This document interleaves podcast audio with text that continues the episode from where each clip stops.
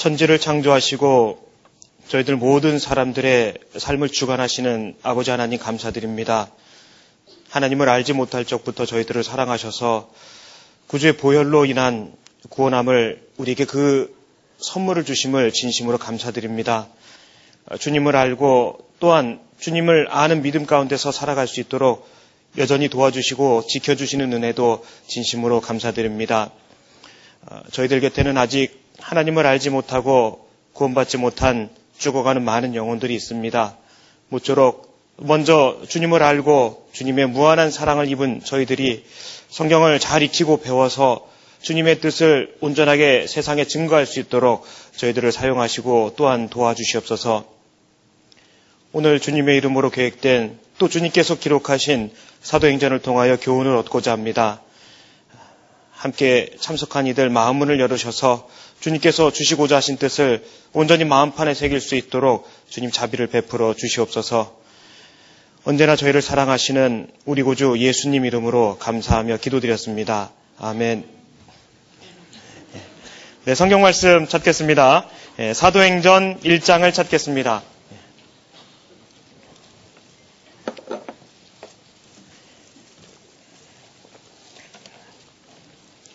성경 말씀 사도행전 1장을 찾겠습니다.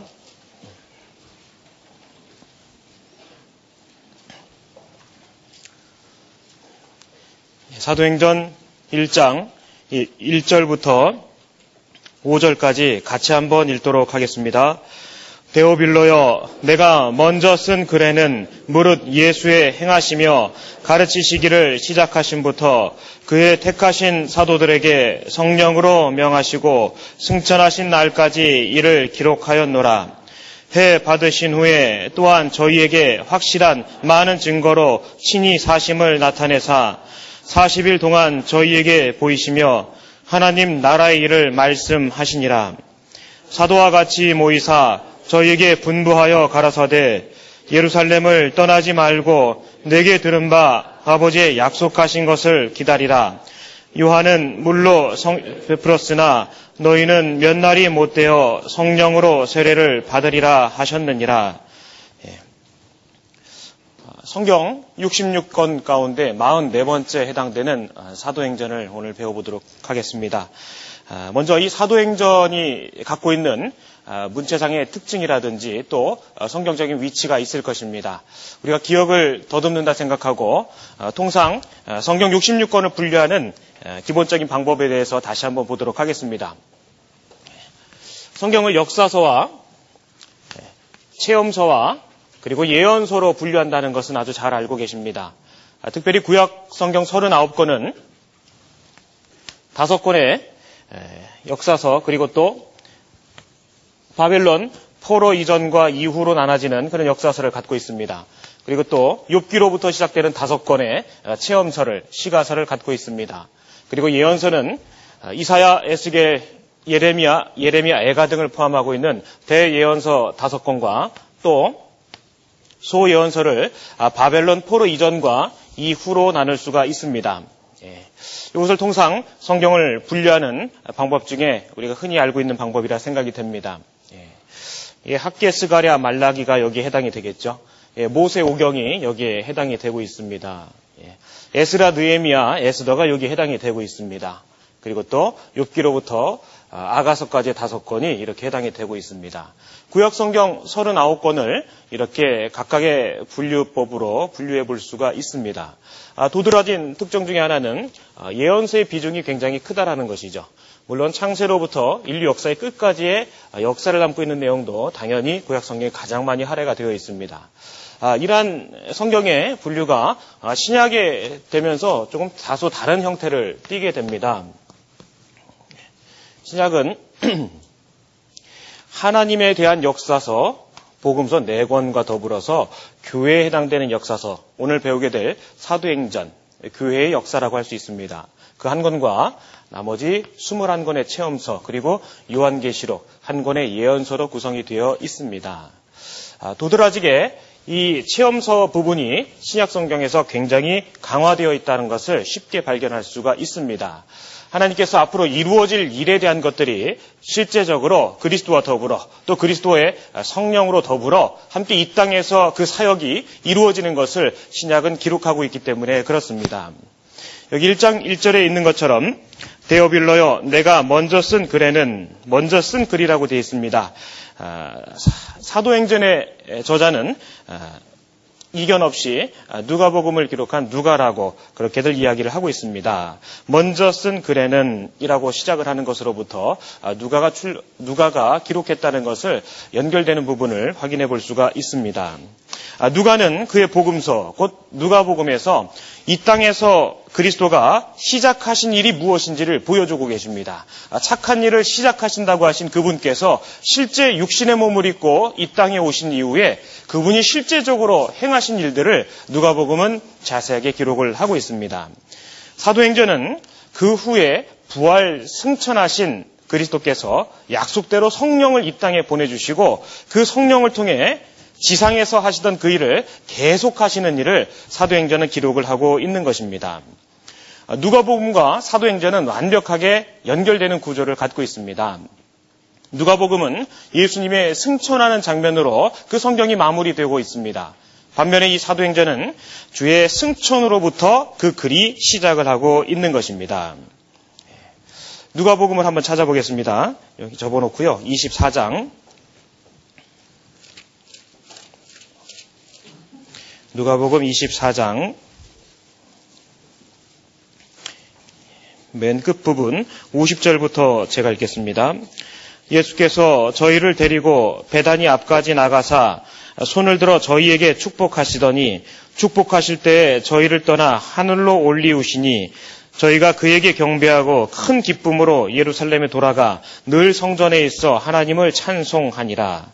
자, 누가복음의 마무리는 승천하시는 예수님을 바라보는 그러한 장면으로 기록이 되어 있습니다. 반면에 사도행전은 1장 찾아보겠습니다. 사도행전 1장 9절 제가 또 읽겠습니다. 이 말씀을 마치시고 저희 보는 데서 올리어 가시니 구름이 저를 가리어 보이지 않게 하더라. 올라가실 때 제자들이 자세히 하늘을 쳐다보고 있는데 흰 옷 입은 두 사람이 저희 곁에 서서 가로되 갈릴리 사람들아 어찌하여 서서 하늘을 쳐다보느냐 너희 가운데서 하늘로 올리우신 이 예수는 하늘로 가심을 본 그대로 오시리라 하였느니라. 아, 이렇듯 아, 누가복음과 사도행전은 동일하게 연결되는 그러한 구조를 갖고 있습니다. 이 사도행전은 예수님의 승천하시는 모습으로부터 또 이방인의 사도라 일컬음받고 있는 아, 바울의 로마에서의 연금 상태 거기까지를 기록을 하고 있습니다. 이 사도행전을 통해서 가장 도드라지게 나타나고 있는 단어 그리고 또 주제라고 할 수 있는 것은 증거라는 단어입니다. 또한 증인이라는 단어가 사도행전을 관통하고 있는 가장 반복되고 있는 그런 단어에 해당이 되고 주제에 해당이 될, 되는 것입니다. 어, 이 사도행전에서만 증거, 증인이라는 말씀을 무려 30회 이상이나 사용을 하고 있습니다. 그 증인들을 통해서 하나님은 그리스도의 행하신 일들을 온 천하에 증거하는 일을 그들에게 맡기셨습니다. 그들의 행하는 일을 한마디로 표현하면 구원을 선포하는 것이죠. 그리스도로부터 말미암은 그 구원에 완성된 하나님의 일들을 세상 모든 사람들에게 선포하는 것, 그것이 바로 이 사도행전의 가장 중심된 주제라고 할 수 있을 것입니다. 하지만 그 증거가 증인들에 의하여 선포되는 과정들은 그냥 순탄치가 않았습니다. 아, 짐작하시는 것처럼 많은 이들이 옥에 갇혀야만 했고 많은 이들이 죽임을 당하야만 했으며 많은 이들이 조롱과 핍박과 모진 힘겨운 싸움을 겪어야만 했다고 성경은 기록을 하고 계십니다. 여기 앞에 1장 8절 말씀 같이 한번 읽겠습니다. 오직 성령이 너희에게 임하시면 너희가 권능을 받고 예루살렘과 온 유대와 사마리아와 땅끝까지 이르러 내 증인이 되리라 하시니라. 2장 찾아보겠습니다. 2장 32절. 2장 32절 같이 읽겠습니다. 이에 예수를 하나님이 살리신지라 우리가 다 이 일의 증인이로다. 3장 예. 15절도 한번 찾아보겠습니다. 같이 읽겠습니다. 생명의 주를 죽였도다. 그러나 하나님이 죽은 자 가운데서 살리셨으니 우리가 이 일의 증인이로다. 그리고 5장 한 군데 더 보겠습니다. 5장 32절. 제가 읽겠습니다. 우리는 이 일의 증인이요. 하나님이 자기를 순종하는 사람들에게 주신 성령도 그러하니라 하더라. 이렇듯 사도행전을 관통하고 있는 가장 핵심적이고 가장 중요한 주제이자 단어는 증인, 그들을 통한 증거라고 할 것입니다. 아, 그 증거들은 그러한 증인들을 통해서 온 천하에 선포가 되고 여러 가지 핍박과 압력과 죽음을 딛고 그 복음이 증거되는 모습들을 성경에 보여주고 계십니다. 그 증인들을 통해 증거가 증거됐습니다. 여러 가지 회방과 핍박이 있었습니다. 오히려 그러한 모습들 가운데서 더욱더 복음이 흥황하는 모습을 동시에 성경은 보여주고 계십니다. 바울이 이후, 이후에 기록한 디모데 후서의 말씀처럼 디모데에게 복음과 함께 고난을 받으라고 그렇게 격려하고 있습니다. 그것은 마치 그리스도가 살아오신 그리스도가 공생의 과정을 겪으신 내용을 요약한다고 할 수 있을 것입니다. 그리스도를 온전히 알고 이 땅에 그의 말씀을 온전히 전파하고자 했던 모든 사람들에게 복음과 함께 고난이 임했다는 것을 이 사도행전은 더욱더 자세하게 보여주고 계십니다. 2장 41절을 찾아보겠습니다. 2장 41절 제가 읽겠습니다. 그 말을 받는 사람들은 세례를 받음에 이날의 제자의 수가 3천이나 더하더라. 아, 고난은 극심하게 증대됐지만 도리어 하나님의 말씀은 더욱더 많은 사람들에게 역사하시는 모습을 이렇게 보여주고 계십니다. 그 뒤에 47절, 47절 같이 읽겠습니다. 하나님을 찬미하며 또 온 백성에게 칭송을 받으니 주께서 구원받는 사람을 날마다 더하게 하시니라. 예. 비록 고난은 따랐지만 핍박은 갈수록 극심해졌지만 도리어 하나님의 역사는 도리어 하나님의 말씀은 많은 이들에게 증거됐고 더 믿는 이들이 늘어났다고 성경 기록을 하고 계십니다. 그 뒤에 6장도 찾아보겠습니다. 6장 7절 제가 읽겠습니다. 하나님의 말씀이 점점 왕성하여 예루살렘에 있는 제자의 수가 더 심히 많아지고 허다한 제사장의 무리도 이 도에 복종하니라. 12장 예. 찾아보겠습니다. 12장 24절 같이 읽겠습니다. 하나님의 말씀은 흥왕하여 더하더라. 하나님의 말씀은 흥왕하여 더하더라. 사실 이 장면이 기록되어 있는 것은요, 그 헤롯의 모진 신문과 박해 가운데 기록된 말씀입니다. 그 윗절을 제가 읽겠습니다. 헤롯이 영광을 하나님께로 돌리지 아니하는 거로 주의 사자가 곧 친히 충이 먹어 죽으니라. 영어 성경에는 그러나라는 벗이 들어가 있음을 아실 것입니다. 도리어 하나님의 일을 방해하고 해방하는 자들은 충이 먹어 죽는 과정들을 보여주고 있습니다. 하지만 그러한 핍박과 압제 가운데서도 도리어 성경은 더욱더 번성하는 그런 모습들을 보여주고 있습니다. 마치 창세기서에 하나님께서 생육하고 번성하라고 주신 그런 생명과 관련된 말씀처럼 도리어 어려움은 있지만 어둠의 세력은 있지만 하나님의 말씀은 그런 고난을 딛고 더욱더 힘있게 전파되는 모습들을 우리에게 보여주고 계십니다. 1장 다시 한번 돌아가 보겠습니다.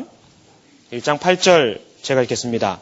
오직 성령이 너희에게 임하시면 너희가 권능을 받고 예루살렘과 온 유대와 사마리아와 땅 끝까지 이르러 내 증인이 되리라 하시니라. 증인이 되리라 라고 그렇게 말씀을 하고 계십니다. 증인이 되라 라고 하신 것이 아니라 되리라 라고 하시면서 그들이 증인의 역할을 하게 되는 주권적인 하나님의 뜻이 들어 있음을 보여주고 계십니다. 우리가 원한다고 해서 되는 것이 아니라 하나님께서 사용하시고 하나님께서 이끌어 주실 때 증인이 될 수 있다고 성경 그렇게 약속을 하고 계십니다. 증인이 된다라는 것은 그냥 선언적인 문구가 결코 아니죠.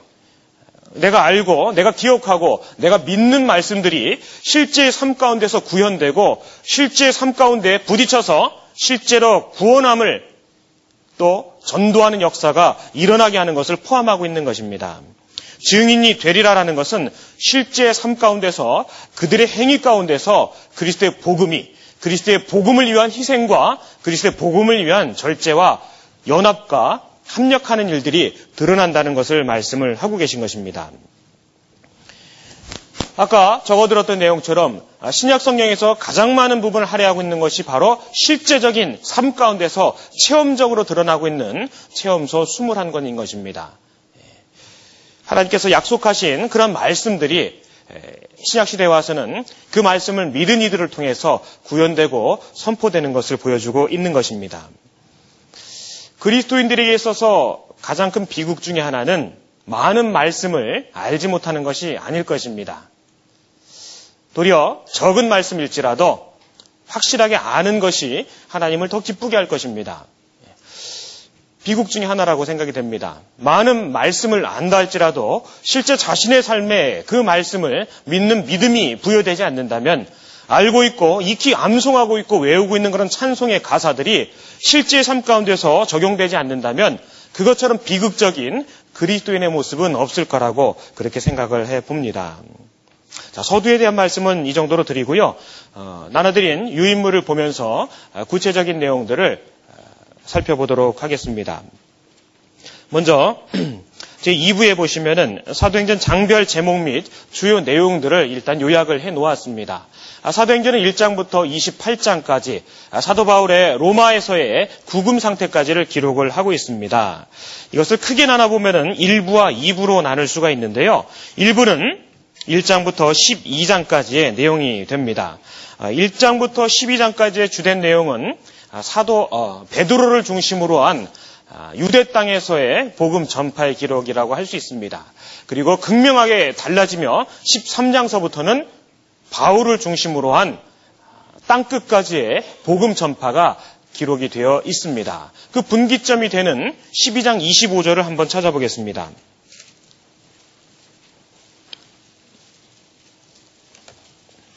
12장 25절 예, 제가 읽겠습니다.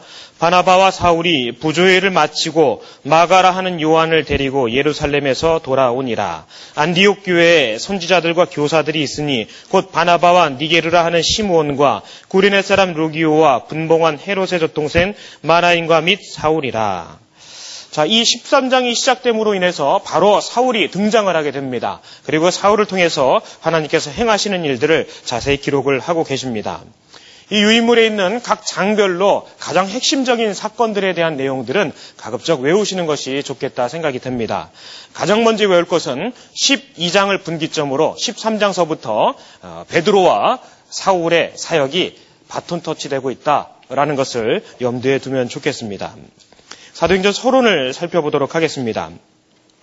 어, 서두에 말씀드린 대로 그 예수님의 사역이 아, 성령의 사역으로 이어지고 있습니다. 어, 복음서에서 여러 차례 기록되었던 그런 이적과 또 기적들, 그런 초자연적인 일들은 여전히 일하시는 아, 성령님을 통한 사역자들을 통해서 우리에게 보여주고 계십니다. 그 배후에 여전히 하나님께서 일하고 계시다는 것을 우리에게 보여주고 계신 것입니다. 아, 사도행전은 아, 승천, 예수님의 승천하신 이후에 이 땅에 약속대로 오신 성령님의 오셔서 활동하시는 또 다른 그리스도의 모습을 우리에게 보여주고 계신 것입니다. 그 당대 초대교대, 초대교회 시대의 모습을 잠깐 살펴보면은 어, 그 시기는 오순절 성령 강림 이후 어, 바울이 순교당하기까지 약 38년에 해당되는 기간을 기술하고 있습니다. 아, 물론 사도행전의 내용만 본다면은 대략 30년에 해당이 됩니다. 제가 이 사도행전을 정독을 해보니까요, 채 2시간이 걸리질 않았습니다. 약 30년에 기록된 내용을 우리는 한두 시간 남짓에 읽을 수 있는 아, 그런 시대에 살고 있습니다. 어, 베드로를 주축으로 한 어, 이스라엘 중심으로 한 전도의 내용이 1장부터 12장까지 기록이 되어 있고요. 어, 바울을 주축으로 한 땅끝까지의 세계 전도에 관련된 모습이 13장부터 28장까지 기록이 되어 있습니다. 뿐만 아니라 그 두 사람을 중심으로 해서 그들의 사역에 동참한 동역자들, 너무나 소중한 하나님의 동역자들이 기록이 되어 있습니다. 아, 사도 요한, 아, 스데반, 그리고 빌립, 바나바, 신라, 디모데, 그리고 누가 많은 동역자들로 인하여 그들의 사역은 더욱더 열매를 맺을 수 있도록 더욱 많은 빛을 발할 수 있도록 하나님은 허락해 주셨습니다. 중요한 시점마다 항상 그 곁을 지켰습니다.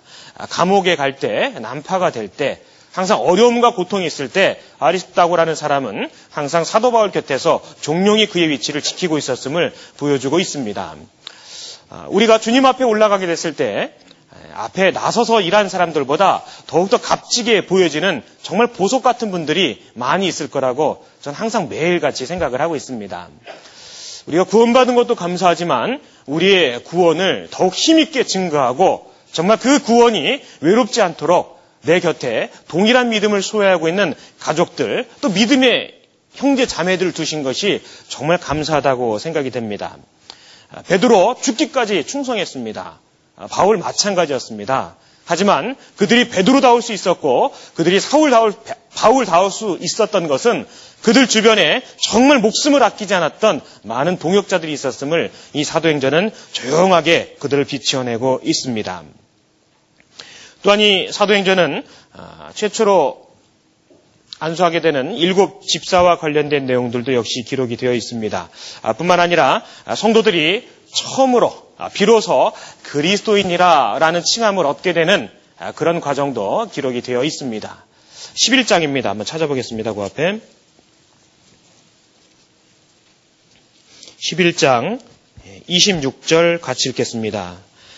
만남에 안디옥에 데리고 와서 둘이 교회에 1년간 모여 있어 큰 무리를 가르쳤고 제자들이 안디옥에서 비로소 그리스도인이라 일컬음을 받게 되었더라. 예. 비로소 그리스도인이라 불리게 되는 것 예, 그것이 바로 안디옥에서 있었던 일이라고 성경 기록을 하고 계십니다. 아, 그동안 사실 유대인들로부터 아, 그리스도인들은 나사렛 사람, 갈릴리인 뭐 이렇게 칭함을 받고 있었습니다. 근데 이 안디옥에서부터 비로소 그리스도인이라 불리게 되었다면서 어, 유대교로부터 정확하게 분별되는 또 다른 종교로 이렇게 인정받기 시작했다. 외부적으로는 그렇게 볼 수 있다고 합니다. 이 그리스도인들이라는 칭함이 공식적으로 세상에 알려지고 그렇게 자리매김된 것은 2세기 아, 경부터라고 역사가들은 기록을 하고 있습니다. 정말 아름다운 이름이라고 생각되지 않습니까? 그리스도인. 예. 인디안이 아니라 그리스도인. 예.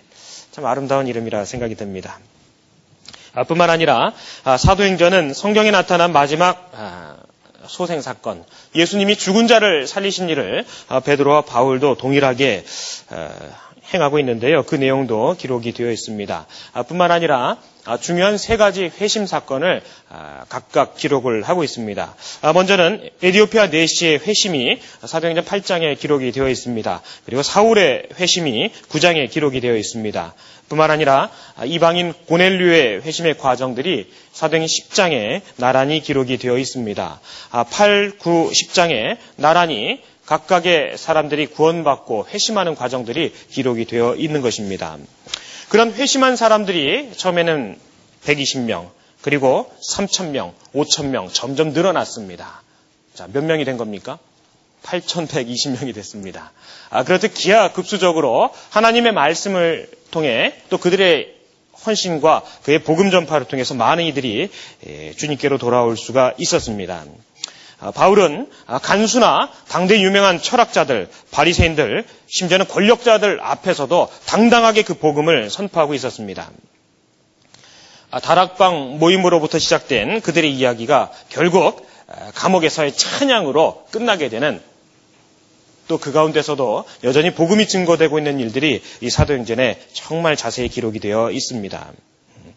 사도행전 서론에 대해서 조금 더 보도록 하겠습니다. 아, 본래 누가복음과 상권, 학원으로 연결된 한 권의 책이라고 할 수 있습니다. 아, 그러나 그 내용이 어, 예수 그리스도의 공생애를 전후로 아, 뚜렷하게 구별이 될 수 있기 때문에 사복음서의 하나 인 누가복음과 별도로 이렇게 분리를 했다라고 이렇게 전승이 되고 있습니다. 어, 사도행전을 누가가 기록했다는 것은 이견의 여지가 없다고 합니다. 전통적으로 누가가 기록을 했다고 하고 있는데요. 누가복음의 서문과 연결성을 갖고 있었습니다. 뿐만 아니라 사도행전에는 우리라는 표현을 16장서부터 사용을 하고 있습니다.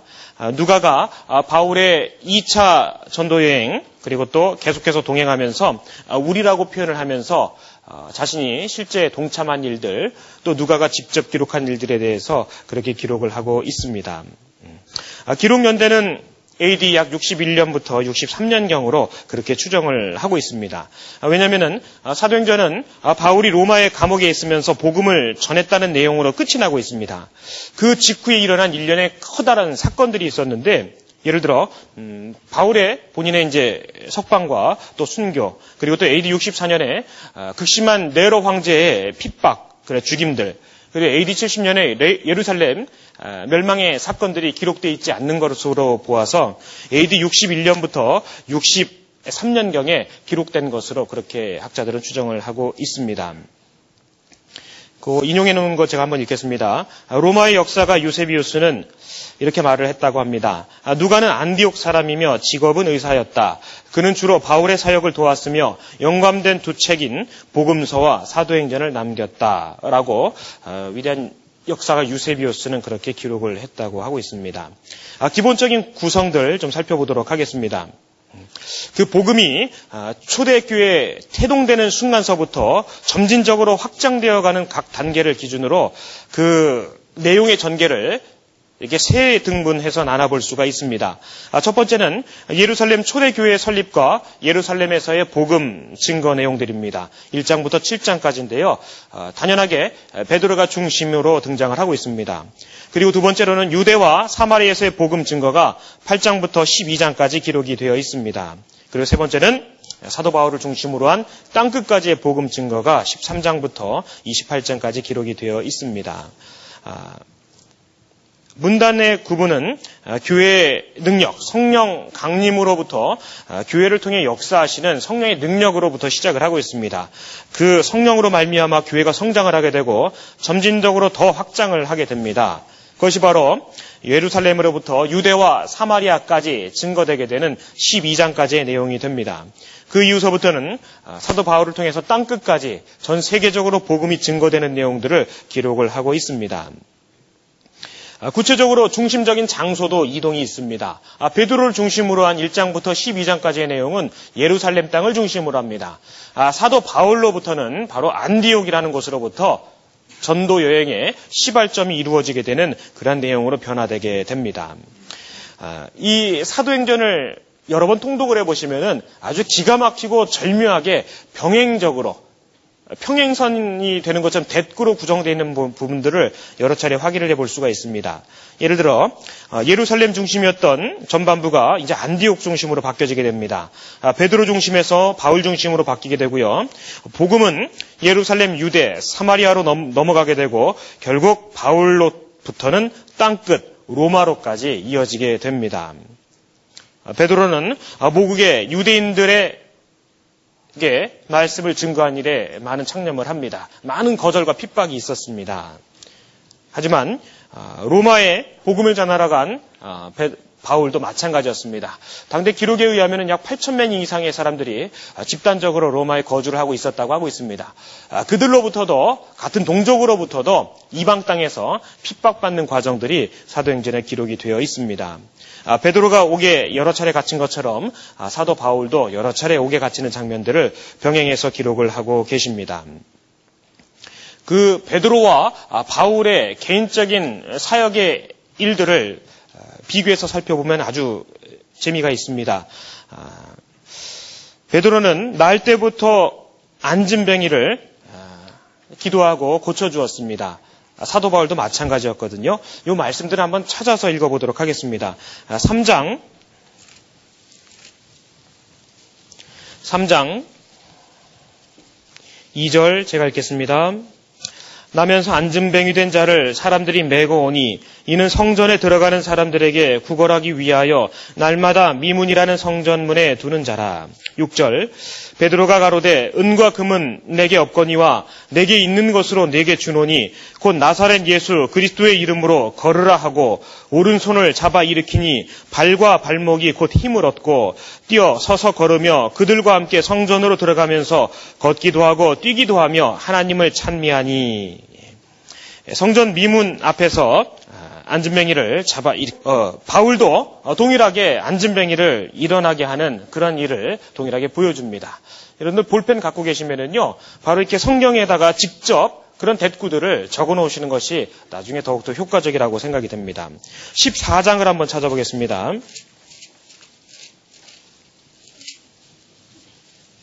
14장 8절부터 10절까지 같이 읽겠습니다. 루스드라에 발을 쓰지 못하는 한 사람이 있어 앉았는데 나면서 앉은뱅이 되어 걸어본 적이 없는 자라 바울의 말하는 것을 듣거늘 바울이 주목하여 구원받을 만한 믿음이 그에게 있는 것을 보고 큰 소리로 가로되 네 발로 바로 일어서라 하니 그 사람이 뛰어 걷는지라. 예. 아까 베드로는 역시 좀 터프한 면이 있습니다. 예. 잡아 일으켰다고 돼 있죠. 예. 천사가 옥중에 갇혀 있는 베드로를 찾아와서 옆구리를 걷어차는 장면도 기록이 되어 있습니다.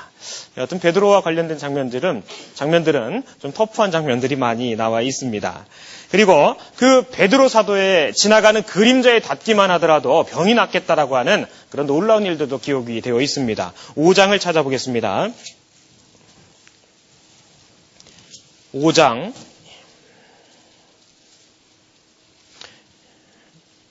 15절 같이 읽겠습니다. 아, 심지어 병든 사람을 메고 거리에 나가 침대와 요 위에 뉘이고 베드로가 지날 때 혹 그 그림자라도 니게 덮일까 바라고 예. 예. 그리고 어, 바울도 손수건이나 앞치마만 얹어도 낫겠다라는 그런 사람들을 맞이하게 됩니다. 19장을 찾아보겠습니다.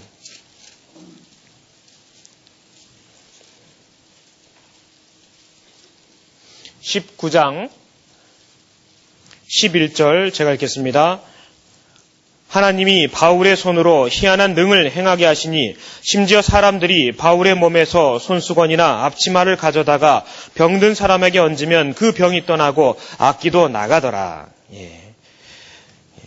베드로도 그 마술사 시몬을 만나 회개하는 과정들을 기록을 하고 계십니다. 아, 바울도 박수 엘루마 바 예수를 만나서 그의 그로부터 회개를 이끌어내게 되는 과정들이 성경에 동일하게 기록이 되어 있습니다. 그리고 예수님이 행하셨던 죽은 자를 살려내는 사역을 두 분이 공통적으로 보여주고 계십니다. 사도행전 9장을 찾아보겠습니다. 사도행전 9장 36절 제가 읽겠습니다.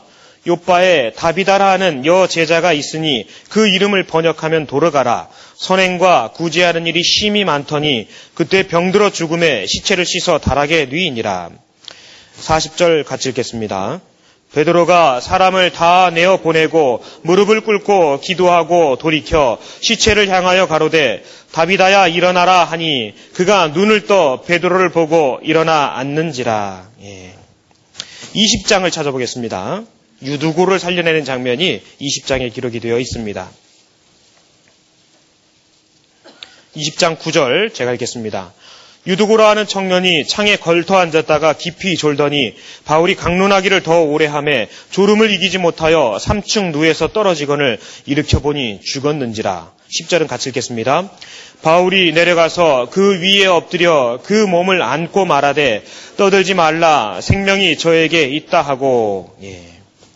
이렇듯 도르가를 살린 베드로 그리고 유두고를 살린 베드로 그러한 많은 이적과 많은 행사로 인하여 유대인들이 질투를 받게 되는 장면들도 동일하게 5장 17절과 13장 45절에 기록이 되어 있습니다. 뿐만 아니라 그들이 안수하고 성령을 성령을 받게 되는 장면들이 또한 그들을 통해서 기록이 되어 있습니다. 그리고 또 여러 차례 옥에 갇히기도 하고 또 풀려나기도 했습니다. 베드로 같은 경우 12장을 찾아보도록 하겠습니다.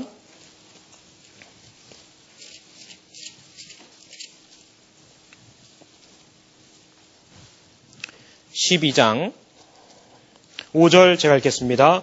이에 베드로는 옥에 갇혔고 교회는 그를 위하여 간절히 하나님께 빌더라. 6절 예.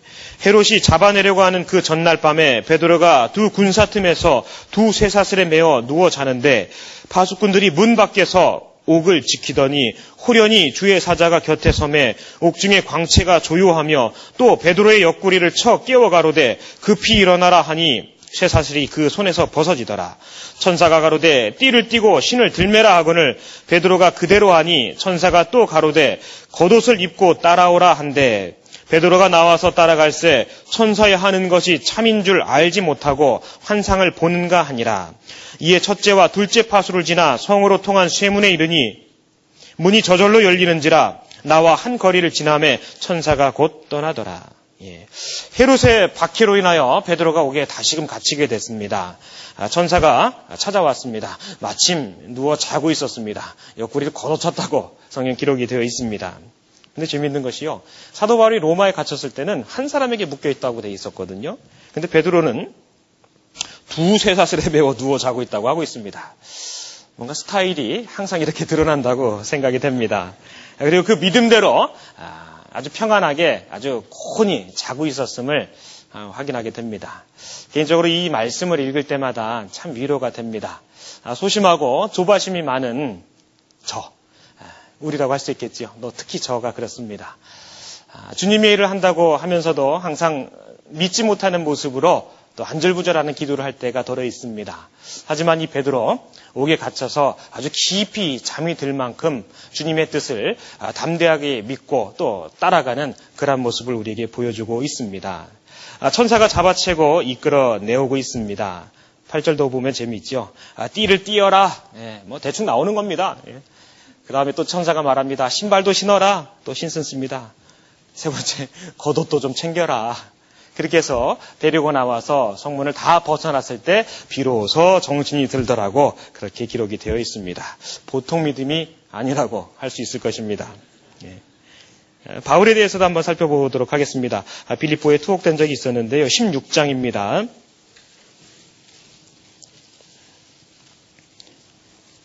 16장 23절부터 제가 읽겠습니다. 마흔이 친 후에 옥에 가두고 간수에게 분부하여 든든히 지키라 하니 그가 이러한 영을 받아 저희를 깊은 옥에 가두고 그 발을 착고에 든든히 채웠더니 밤중쯤 되어 바울과 신라가 기도하고 하나님을 찬미함에 죄수들이 듣더라. 이에 홀련히 큰 지진이 나서 옥토가 움직이고 문이 곧 다 열리며 모든 사람의 메인 것이 다 벗어진지라. 자, 이렇듯 베드로와 바울을 중심으로 해서 하나님께서 보여주시는 여러 가지 일들은 완벽할 정도로 일치를 하고 있습니다. 아, 유대 땅에서 그리고 사마리아 땅에서 증거되는 일들 그리고 또 이방 땅에 가서 많은 이방이들에게 증거되는 그러한 일들은 하나님은 동일하게 성령을 통해서 동일하게 역사하고 있음을 그 두 사도를 통해서 그렇게 보여주고 있는 것입니다. 그러한 장면들이 연출 될 때마다 사람들은 베드로와 바울을 많이 칭송했습니다. 아, 심지어 바울에게는 신이라 하는 그런 모습까지 보여주고 있습니다. 아, 베드로에게 많이 감격적으로 많은 사람들이 아, 다가오는 그런 모습들이 사실 기록이 되어 있습니다. 사실 사람들로부터의 칭송을 듣는 순간 그때는 반드시 신앙의 위기가 찾아오는 때라고 생각하시면 맞다고 생각됩니다. 그들은 여러 가지 이적을 통해서 많은 사람들의 존경과 감격적인 찬사를 받을 만한 충분한 그런 위치에 있었습니다. 하지만 그들의 모습들은 그렇게 얘기하는 사람들 앞에서 옷을 찢거나 도망가거나 도리어 아니라고 하면서 같이 무릎 꿇는 모습들을 성경이 기록을 하고 있습니다. 자기 자신이 실제보다 낮게 평가될 때, 그때가 정말 감사해야 될 때라라고 우리는 항상 생각해야 될 것입니다. 우리는 교회 안에서 각양각색의 지체 가운데 하나님 주신 교회를 위하여 주신 각양각색의 은사를 갖고 주님의 몸된 교회를 위해서 사용하고 있습니다.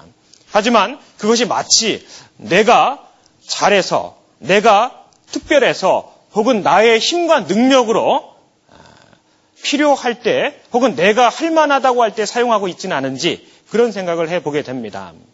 주님은 주님의 필요에 의해서 모든 이들에게 각 사람에게 은사를 주셨다고 하셨습니다.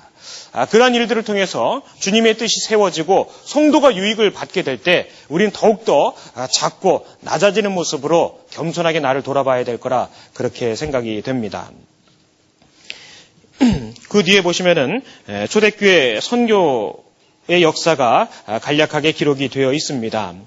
전술했던 것처럼 어, 세 단계로 나눠 보았는데요.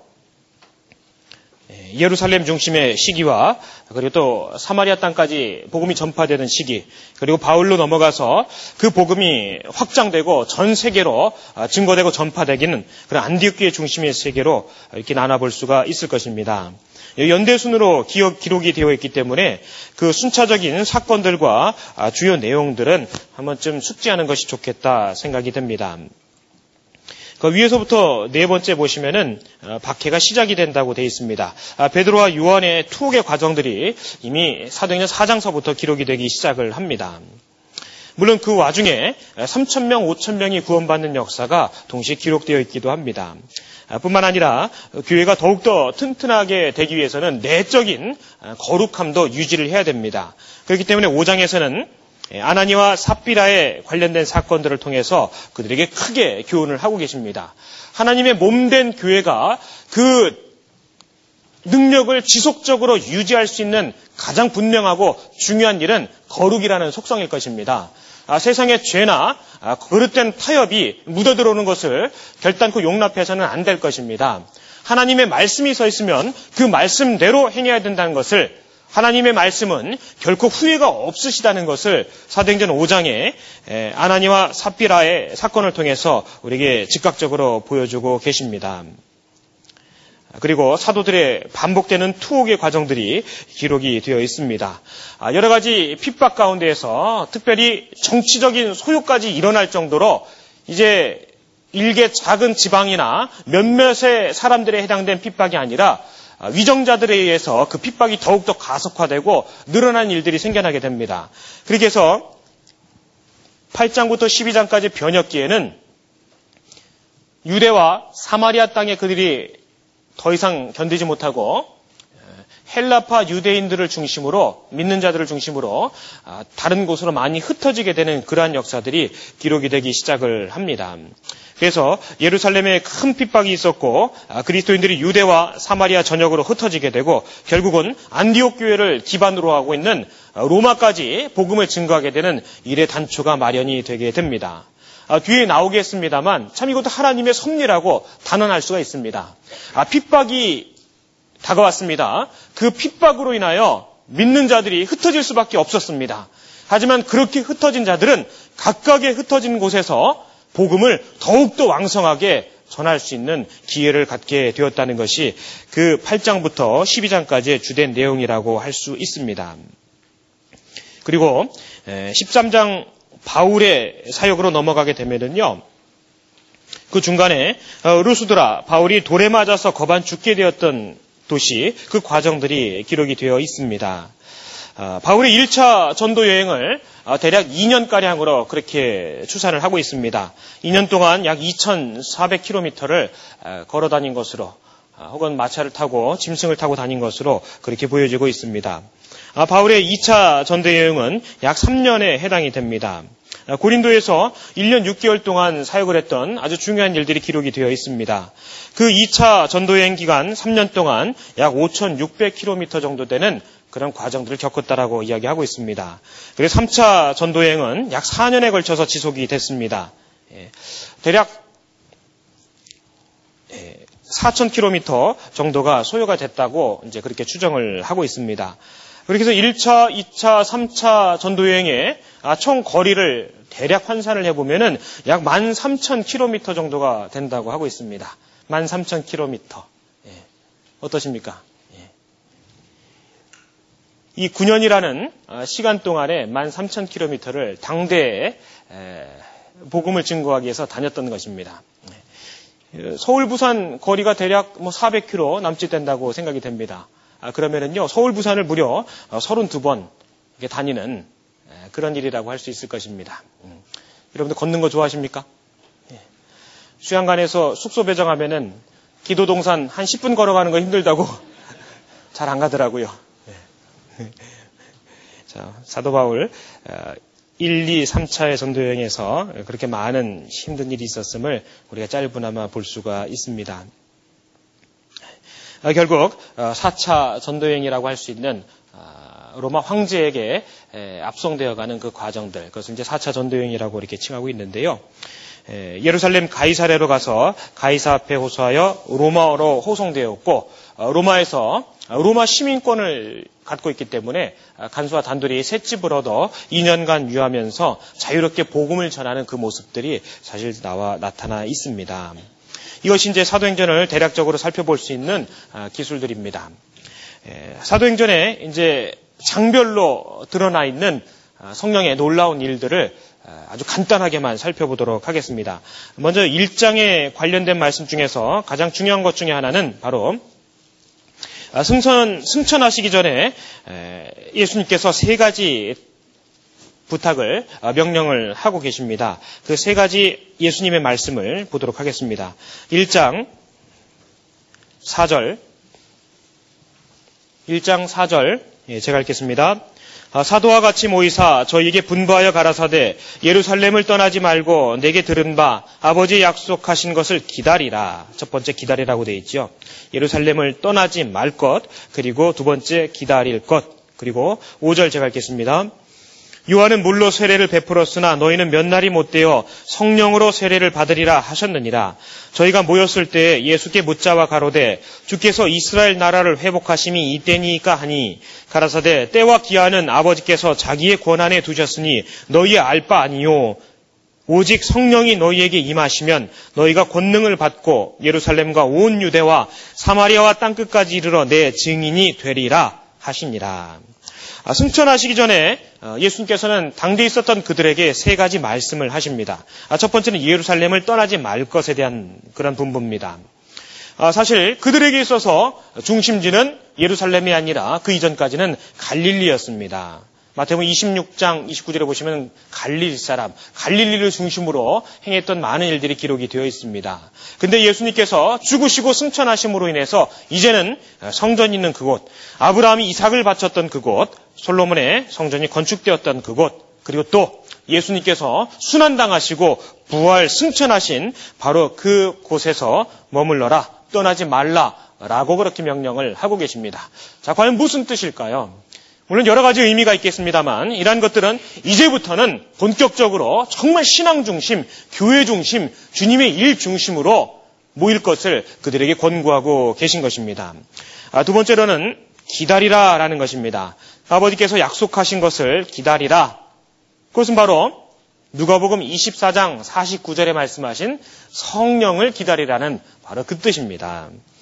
약속된 축복을 얻는 데에는 항상 기다리는 과정들이 필요합니다. 농부가 씨를 뿌리고 열매를 맺기까지는 참 많은 시간들을 기다려야 됩니다. 저희 집에도 며칠 전에 이런 군뱅이가 한 마리가 생겼습니다. 예, 뭔가 봤더니 몇 달을 키우고 나면 그것이 장수풍뎅이가 된다고 하더라고요. 아이들이 허구한 날 가서 들여다보고 있습니다. 언제 크나 언제 크나 기다려야죠. 예, 몇 주를 기다리면은 그것이 장수풍뎅이가 된다고 그렇게 하고 있습니다.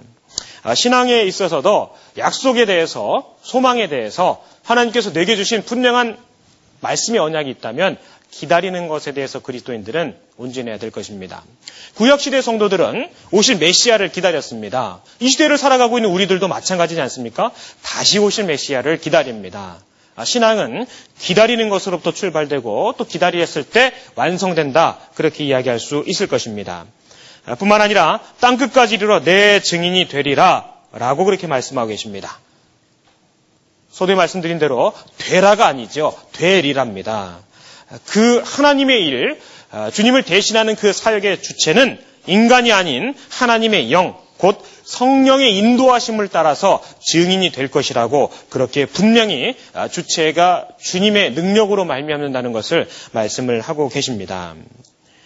그리고 두 번째 단락 보시면은 12절, 12절부터 14절까지는 아, 그리스도의 약속대로 성령 강림을 기다리는 사람들이 이렇게 기록이 되어 있습니다. 예수님의 승천 사건을 직접적으로 목격한 사람들, 아, 주의 분부에 따라서 예루살렘을 떠나지 않고 주님의 약속대로 어, 성령이 임하시기까지 모여서 성령이 임하기를 기다리고 기도하는 장면들이 여기 아름답게 기록이 되어 있습니다. 그 13절에 보시면은 그 열한 제자의 이름이 기록이 되어 있습니다. 여러분도 혹시 제자의 이름들 다 기억하십니까? 네. 만일에 못하신다면 마지막으로 한번 같이 한번 읽어보겠습니다. 아, 들어가 저희 유한은 다락에 올라가니 베드로, 요한, 야고보, 안드레아, 빌립, 도마와 바돌로메, 마테와 및 알페오 아들 야고보, 셀로신 시몬, 야고보의 아들 유다가 거기 있어. 예. 그들이 예수의 아우들러 더불러 간절하게 마음을 같이하고 전혀 기도에 힘쓰고 있었다라고 그렇게 기록이 되어 있습니다. 여담입니다만 아, 미국에 많은 사람들이 방문을 하고자 노력하던 그런 시절이 있었습니다. 뭐 예전에라고 생각이 됩니다. 근데 입국 심사장에서 음, 그 심사를 맡고 있는 미국의 그 심사 관원들이 아, 한국에서 종교인들이 워낙 많이 오기 때문에 예, 다 물어보면 뭐 아, 목사라고 하고 어, 또뭐 뭐라고 하고 그렇게 이야기를 했다고 합니다. 그래서 한때는 미국 입국 심사장에서 아, 비자만 확인하는 것이 아니라 요 질문을 했었다고 합니다. 열두 사도의 이름을 대보시라고. 예, 실제 있었던 일이라고 그렇게 이야기하고 있습니다. 우리가 성경을 통해서 아, 가장 중요한 것, 그리고 또 가장 핵심적인 것들을 배워나가고 있습니다. 물론 이름 단순히 나열하는 것이 중요한 일에 해당된다고 생각되지는 않습니다. 아, 그들의 일들, 그들을 통해 하신 하나님의 역사, 아, 주님의 관심이 사람을 통해서 행하셨기 때문에 그런 일들에 충분히 마음을 두고 있을 필요가 있다고 그렇게 생각이 됩니다. 아, 그리고 아, 유다의 그 배역으로 인하여 아, 새로운 사도 마띠아를 선출하는 과정이 15절부터 26절까지 그렇게 기록이 되어 있습니다. 그리고 중요한 일에 속하는데요. 어, 사도가 될 자의 자격과 그 사명을 언급하고 계십니다. 그 21절, 22절 같이 한번 읽겠습니다. 이러함으로 요한의 세례로부터 우리 가운데서 올리어 가신 날까지 주 예수께서 우리 가운데 출입하실 때에 항상 우리와 함께 다니던 사람 중에 하나를 세워 우리로 더불어 예수의 부활하심을 증거할 사람이 되게 하여야 하리라 하거늘 예. 여기 사도될 자의 자격과 사명을 언급을 하고 계십니다. 예를 들어서 사도의 자격은 이 말씀처럼 어, 요한의 세례로부터 예수님의 승천하시는 날까지 먼저 예수님과 함께 다니며 그의 가르치심을 받은 자여야 된다는 것입니다. 그리고 사도의 사명은 예수의 부활을 증거하고 봉사의 직무를 감당하는 것이다. 라고 그렇게 말씀을 하고 계십니다. 어, 이러한 내용들을 어, 베드로는 구약 성경을 인용을 해서 그 가론 유대의 비참한 최후에 대해서 이미 예견돼 있었던 아, 시편 109편 8편의 내용들을 인용을 해가면서 언급을 하고 계십니다. 아, 그리고 마지막 단락에는 가론 유다의 자리를 대신할 아, 사도직의 마띠아가 선출되는 과정들을 23절부터 26절까지 기록을 하고 계십니다. 여기 하나님의 방법으로 마띠아를 선, 선출하는 그 방법이 제시가 되어 있습니다. 그것은 바로 제비 뽑기였습니다. 음. 사실 이 제비를 뽑아서 임직하는 방법들은 어, 아사셀 염소를 뽑게 되는 언제죠? 대속죄일 때 레이기서 16장에서부터 등장을 하고 있습니다. 하나님이 주신 방법이라고 할 수 있습니다. 그래서 제비를 뽑아 어, 다시 완전한 열두 사도를 채워서 초대교회 기틀을 마련하게 됩니다. 아, 근데 기억할 것은요, 오순절 이 성령 강림 사건 이후에는 제비 뽑는 과정이 언급이 없습니다. 가끔 제비 뽑으시죠? 간식 살 때 뽑으시나요? 오순절 성령 감림 사건 이후에 제비 뽑는 것 대신에 성경은 우리에게 기도와 간구로 하라고 그렇게 말씀하고 계십니다. 빌립보서 4장을 찾아보겠습니다. 빌립보서 4장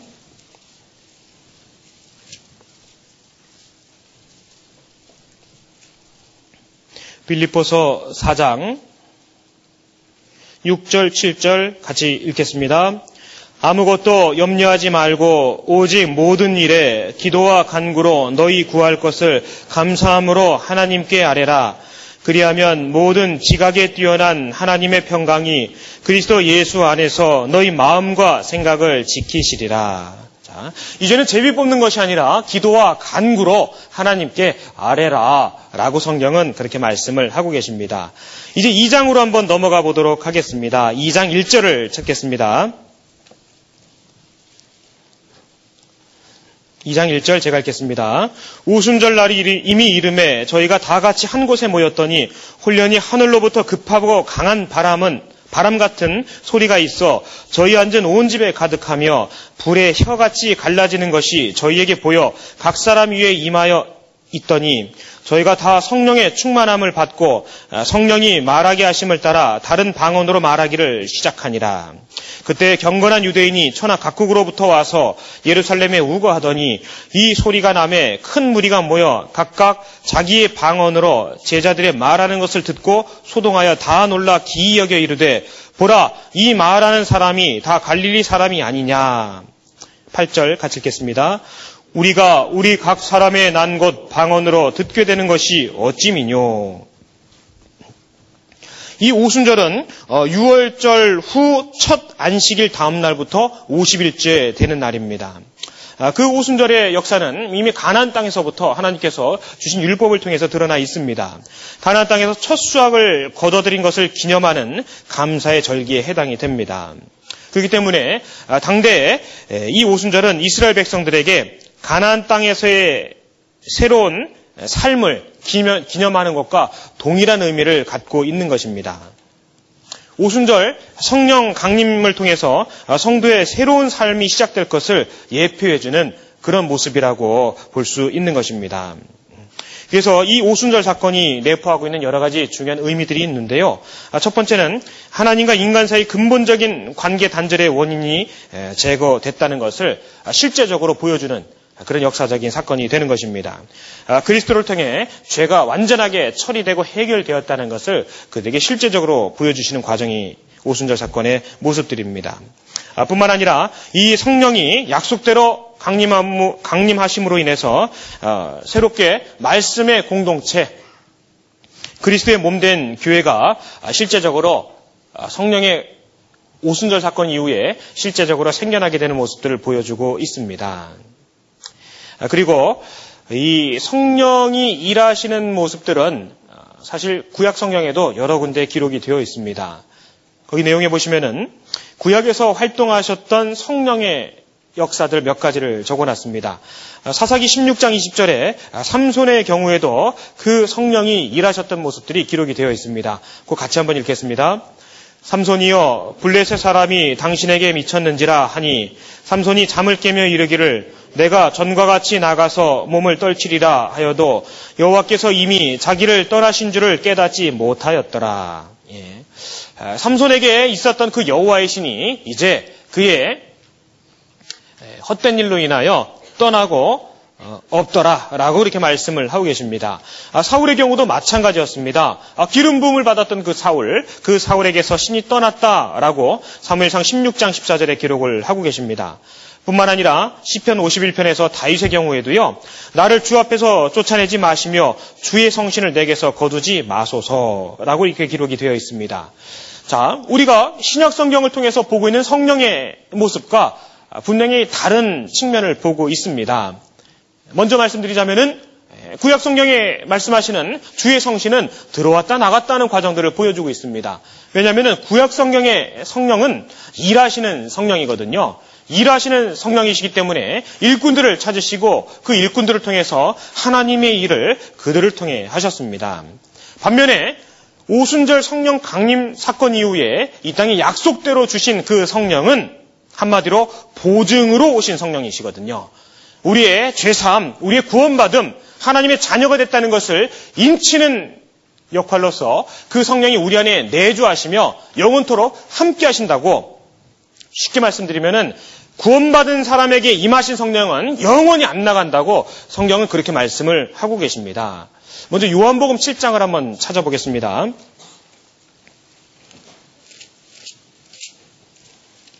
요한복음 7장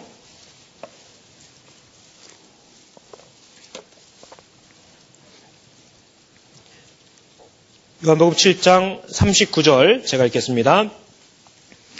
이는 그를 믿는 자의 그를 믿는 자의 받을 성령을 가리켜 말씀하신 것이라. 그 앞에 생수의 강이 흘러나리라 예수님께서 말씀하셨잖아요. 예수께서 아직 영광을 받지 못하신 거로 성령이 아직 저희에게 계시지 아니하시더라. 이제 16장을 한번 찾아보겠습니다.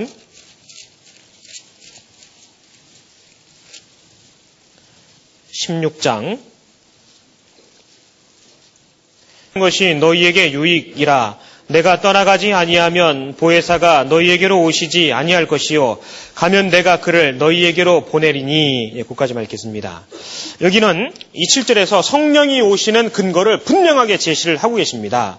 아, 성령이 이 땅에 오시는 것은 그것은 바로 예수님의 사역의 결과라고 그렇게 말씀을 하고 계신 것입니다. 내가 떠나지 떠나가지 아니하면 보혜사가 너희에게로 오시지 아니할 것이요 가면 내가 그를 너희에게로 보내리니 라고 성령이 우리에게 신약의 성도들에게 임하는 일은 분명한 예수님의 사역에 완성되고 예수님의 뜻에 의해서 결과로 주어지는 것이라고 그렇게 말씀을 하고 계신 것입니다. 그렇기 때문에 기억할 필요가 있습니다. 성령이 한번 들어온 사람, 말 그대로 거듭난 사람들은 자기 자신의 상태와 상관없이 절대적으로 떠나지 않는다는 것입니다. 예수님의 사역의 결과로 주시는 것이 성령에 임하시는 것이기 때문에 보증으로 보혜사로 주시는 것이 성령이시기 때문에 나의 상태에 상관없이 존재하신다는 겁니다. 믿는 자들에게. 믿은 자들에게 존재한다고 그렇게 말씀을 하고 계십니다. 성경에 그런 말씀도 있지 않습니까?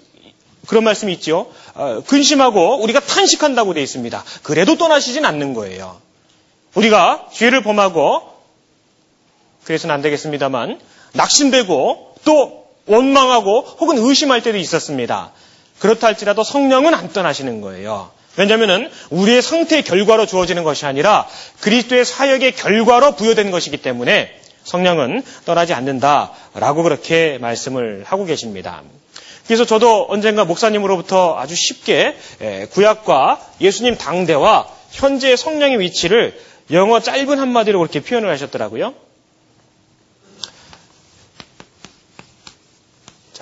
구약의 성령, 성령은 성신은 우리와 함께 하셨다고 되어 있습니다. 아, 예수님 당대에는 우리 위에 계셨고, 아니죠. 어, 맞죠. 예. 아이고, 이 영어는 참. 이제, 예, 신약 시대에는 아, 믿음으로 인하여 그 죄사함 받은 사람들 안에서 일하신다고 그렇게 말씀을 하고 계십니다. 맞지요? 예. 성령은 예수님의 사역의 결과로 우리에게 주어지는 것이기 때문에 떠나지 않는다라고 이렇게 말씀을 하고 계십니다. 이 중요한 성령의 성령과 관련된 아, 사건들이 약 네 군데 정도 이제 강림하시는 일들이 기록이 되어 있는데요. 그 첫 번째는 아까 사도행전 2장의 그 오순절 사건 때입니다. 그리고 안수할 때 아까 서두에 배운 대로 베드로와 바울이 각각 사마리아와 에베소에서 안수할 때 성령이 임하는 장면들이 기록이 되어 있습니다. 한번 찾아보겠습니다. 아, 사도행전 8장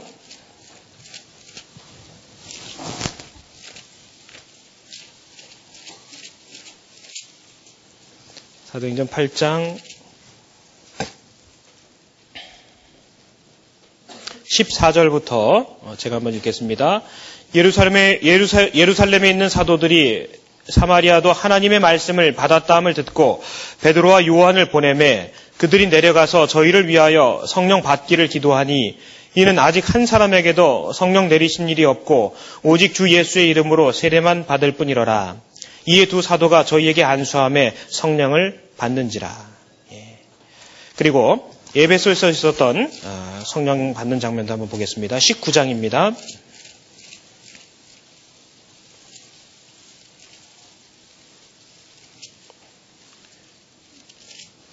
19장 6절 제가 읽겠습니다. 아, 바울이 그들에게 안수함에 성령이 그들에게 임하심으로 방언도 하고 예언도 하니 모두 열두 사람쯤 되니라.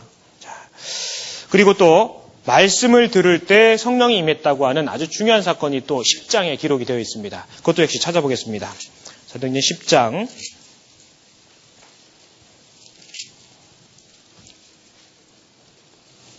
사도행 10장 43절, 44절은 같이 읽겠습니다. 저에 대하여 모든 선지자도 증거하되 저를 믿는 사람들이 다 그 이름을 힘입어 죄 사함을 받는다 하였느니라. 베드로가 이 말을 할 때에 성령이 말씀 듣는 모든 사람들에게 사람에게 내려오시니 어, 사도행전은 이렇게 어, 성령 강림의 사건이 오순절 때 그리고 또 사마리아와 에베소스에서 안수할 때 그리고 또 10장에서 말씀을 들을 때 이렇게 기록이 되어 있습니다. 자, 이런 일들을 표적, 이적이라고 그렇게 이야기할 수 있을 것입니다. 예, 그래서 영어 성경엔 사인이라고 대부분 그렇게 표현이 되어 있습니다. 자, 그렇다면은 지금 시대와 무언가는 다른 성령이 임하시고 실제 현현하는 나타나는 그런 모습들이 성경에 기록이 되어 있습니다. 어떤 경우는 안수했더니 주시는 경우도 있었고 어떤 경우는 기도했더니 주시는 경우도 있었습니다.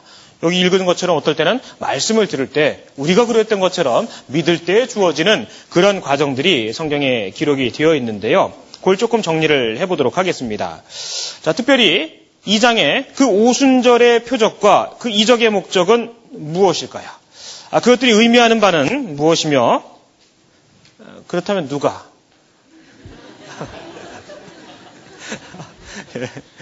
과연 신은 존재하는가? 그렇다면 목적은 무엇일까? 예, 그런 의문들을 누구나 가질 수 있다고 생각합니다. 아, 그러한 다양한 성령에 임하시는 그런 모습들이 과연 그랜드 디자인 된 것인지 죄송합니다. 예. 자, 성경에는 그런 모습들이 다양하게 이제 기록이 되어 있는데요. 아, 이 시대를 살고 있는 우리들도 이렇게 성령 받기를 과연 기도해야 하는지 아, 성경에 이런 이적들이 나타난 이유가 무엇인지를 간단하게 좀 말씀을 드려보겠습니다. 먼저 이 성경의 이적들이 나타나는 시대를 대략 세 가지 정도로 구별을 할 수가 있습니다. 그 첫 번째는 율법이 주어진 모세 시대입니다. 그리고 두 번째는요, 가장 왕성했었던 이스라엘이 배교하고 엘리야와 엘리사를 세워서 하나님의 이적을 가장 많이 보여줬던 그 엘리사와 엘리야의 시대라고 할 수 있습니다. 그리고 세 번째로는 여기 사도행전에 이러한 말씀처럼 은혜가 은혜로 인하여 아, 죄사함이 죄사함이라는 은혜로 인하여 아, 성도들이 탄생되게 되는 그러한 신약 시대에 아, 예수님과 사도들의 시대에 그러한 일들이 일어나고 있습니다. 한마디로 말씀드리면은 이러한 모든 이적들은 실제적으로 말씀을 증거하기 위해서 보여주는 이적이다, 표적이다 라고 결론을 내릴 수 있습니다. 먼저 마가복음 16장을 한번 찾아보겠습니다.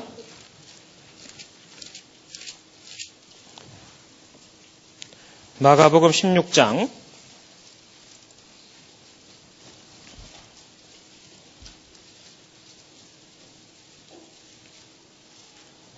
마가복음 16장 자 있었으면 20절 말씀 예, 같이 읽겠습니다. 제자들이 나가 두루 전파할세 주께서 함께 역사하사 그 따르는 표적으로 말씀을 확실히 증거하시니라. 예. 여기 분명히 그 표적과 이적들의 목적이 나와 있습니다. 그것은 바로 말씀을 확실히 증거하기 위해서라고 그렇게 기록을 하고 계신 것입니다. 사도행전 14장도 한번 찾아보겠습니다.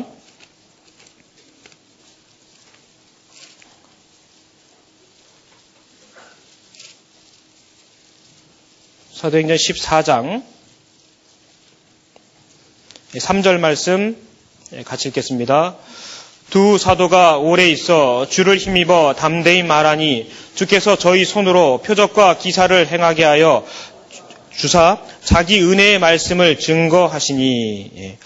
주께서 저희 손으로 표적과 기사를 행하게 하여 주사 자기 은혜의 말씀을 증거하시니 여기 있는 말씀도 누가 보면 16장 20절과 마찬가지로 이러한 이적과 표적의 가장 근원적인 목적은 말씀을 증거하기 위해서다라고 성경은 말씀을 하고 계신 것입니다. 아, 그러한 것들 대부분을 사인이라고 아, 성경은 그렇게 표현을 하고 있습니다. 아, 오순절 성령 강림이 있었을 때 많은 사람들이 각각의 방언을 했다고 되어 있습니다. 근데 그 방언의 내용들은 명확하게 그 뒤에 나와 있죠. 그것은 바로 우리 각 사람의 난 곳 방언이라고 되어 있습니다. 단순한 외국어라는 뜻인 겁니다. 흔히 말하는 뭐 따따따따 하는 이런 그런 것이 아니고요. 알아듣지 못하는 그런 것이 아니라 실제 각 도처에 흩어져 살던 외국에서 나그네 생활하던 사람들이 돌아왔을 때 각각 그 지역의 방언들, 그 지역의 언어들을 그 성령 오순절날 그들이 했다고 그렇게 말씀을 하고 계신 것입니다. 아, 실제 그 오순절 성령 강림 사건 이후에 안수할 때, 기도할 때, 말씀 들을 때 성령이 가시적으로 눈에 보여지는 역할들이 보여주고 있습니다. 그것은 왜 그럴까요? 아직 성경이 완성되지 않은 그러한 교회 초기 시절이었기 때문에 실제 그 믿음을 소유한 사람들에게 있어서 성령이 가시적으로 보임으로 인해서 그들이 확실하게 하나님의 인침을 받았다는 것을 드러내 보일 필요가 있는 경우에 그때 성령이 그렇게 보여줬다고 되어 있습니다. 우리 말씀을 자세히 볼 필요가 있는데요. 불이 내렸다고 안 되어 있습니다. 불의 혀 같은 것이라고 되어 있습니다. 불의 혀 같이 갈라지는 것이 내렸다고 되어 있습니다. 불이 확 내린 게 아니에요. 예. 그렇듯 말씀을 증거하고 또 아직 성경이 완성되지 않은 시대이기 때문에 성경을 통해서 계시되기 이전까지 그러한 여러 가지 표적과 이적들이 나타나게 됐었던 것입니다. 그렇기 때문에 성경이 점진적으로 완성되고 또 전파됨으로 인해서 역사 가운데 그러한 이적과 표적들은 점점 역사의 뒤안길로 사라지게 되었다라고 그렇게 성경은 말씀을 하고 계십니다. 이 스크랩이 보이시나 모르겠네요. 보시면은 이적 어, 상식적이고 자연적인 것을 초월하는 어, 초자연적인 사건이나 일을 말한다. 자, 성경에서 대략 다섯 가지 정도의 이적으로 이제 더 세분화해서 분류를 할 수 있는데요. 아, 구약 시대에 있었던 이적과 또 예수님의 자기 자신을 구세주라고 증거하는 표적, 그리고 또 예수님께서 실제 행하신 일들, 또 예수님을 통해 사도의 직분을 얻은 자들을 통해서 보여준 이적들, 그리고 또 마지막 시대에도 이적이 생겨난다고 성경 기록하고 계십니다. 같이 한번 읽겠습니다. 어떤 신이 와서 시험과 이적과 기사와 전쟁과 강한 손과 편팔과 한 민족을 다른 민족에게서 인도하여 낸 일이 있느냐? 이는 다 너희 하나님 여호와께서 애굽에서 너희를 위하여 너희의 목전에서 행하신 일이라.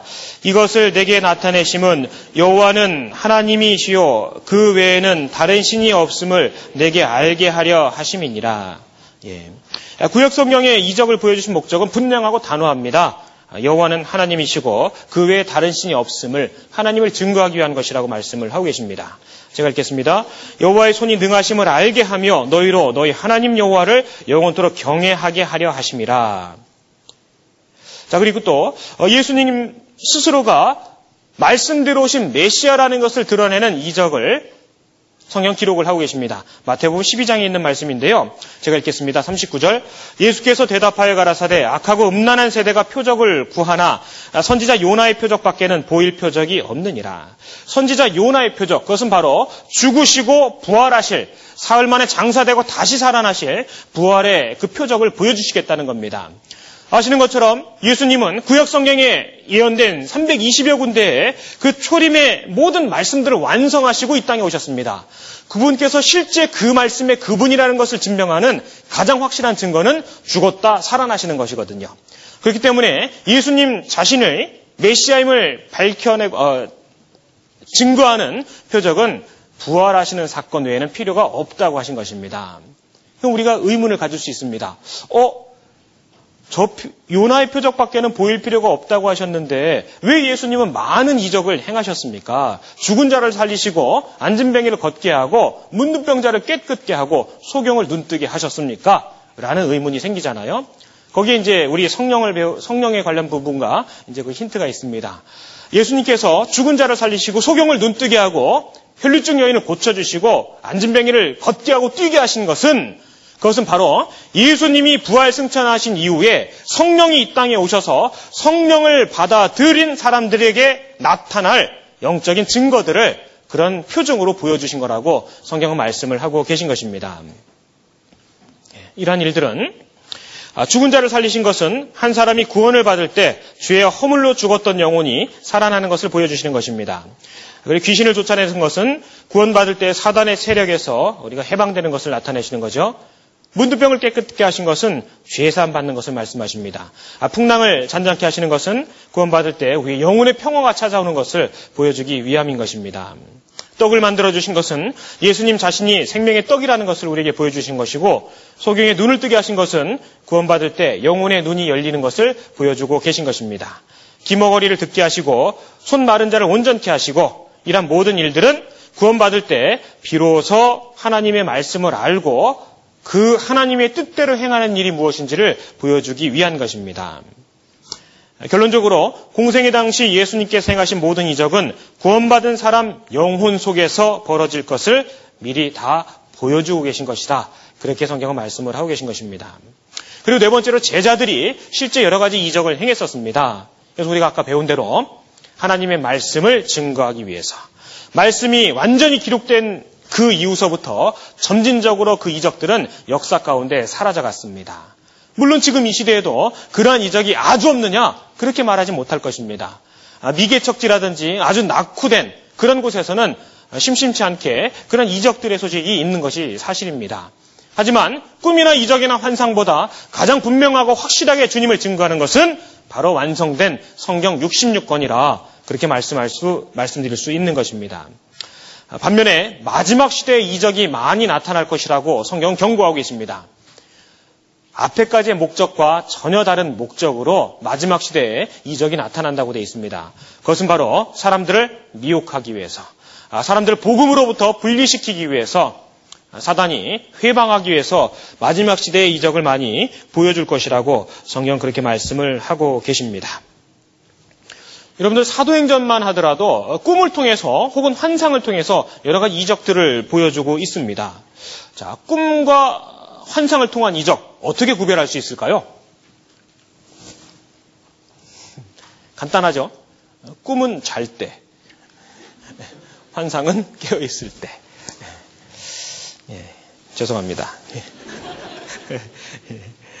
자, 그렇게 해서 이제 성경을 성령 오순절 성령 강림 그 사건 이후에 성령께서 실제 일하시는 장면들이 지금껏 진행되고 있는 것입니다. 주님 다시 오실 때까지 그 성령의 일은 직접적으로 우리 가운데서 함께 일하신다고 성경은 말씀을 하고 계십니다. 자, 좀 진도가 많이 됐습니다. 2장, 2장으로 한번 넘어가 보겠습니다. 예, 사도행전 2장 2장 16절 제가 읽겠습니다. 여기 베드로의 첫 번째 설교가 36절까지 기록이 되어 있는데요. 16절 이는 곧 선지자 요엘로 말씀하신 것이니 일러스되 하나님이 가라사대 말세에 내가 내 영으로 모든 육체에게 부어주리니 너희의 자녀들은 예언할 것이요 너희의 젊은이들은 환상을 보고 너희의 늙은이들은 꿈을 꾸리라. 아, 요엘서 2장 28절부터 기록되어 있는 말씀을 고스란히 인용을 해서 유대 땅에 자기 동족들에게 그렇게 말씀을 증거하고 있습니다. 아, 성령의 행하시는 역사와 예수 그리스도의 구속에 관련된 말씀들을 이렇게 당시 유대 백성들이 너무나 잘 알고 있고 익히 들어 알고 있는 구약의 증거들을, 구약의 말씀들을 인용을 해서 이렇게 증거를 하고 있었습니다. 뿐만 아니라 아, 시편 16편의 다윗의 예언을 말씀을 인용해서 그들에게 설교하기도 했습니다. 아, 그러한 결과로 3천 명이 회개하고 구원받는 역사가 그 뒤에 37절서부터 41절까지 기록이 되어 있습니다. 41절 같이 한번 읽겠습니다. 그 말을 받는 사람들은 세례를 받음에 이날에 제자의 수가 3천이나 더 하더라. 자, 베드로의 설교 가운데 3천 명이 회개하고 그 많은 무리가 주님께로 돌아오는 장면이 여기 2장 후반부에 기록이 되어 있습니다. 참 놀라운 일입니다. 3천 명이 회개했습니다.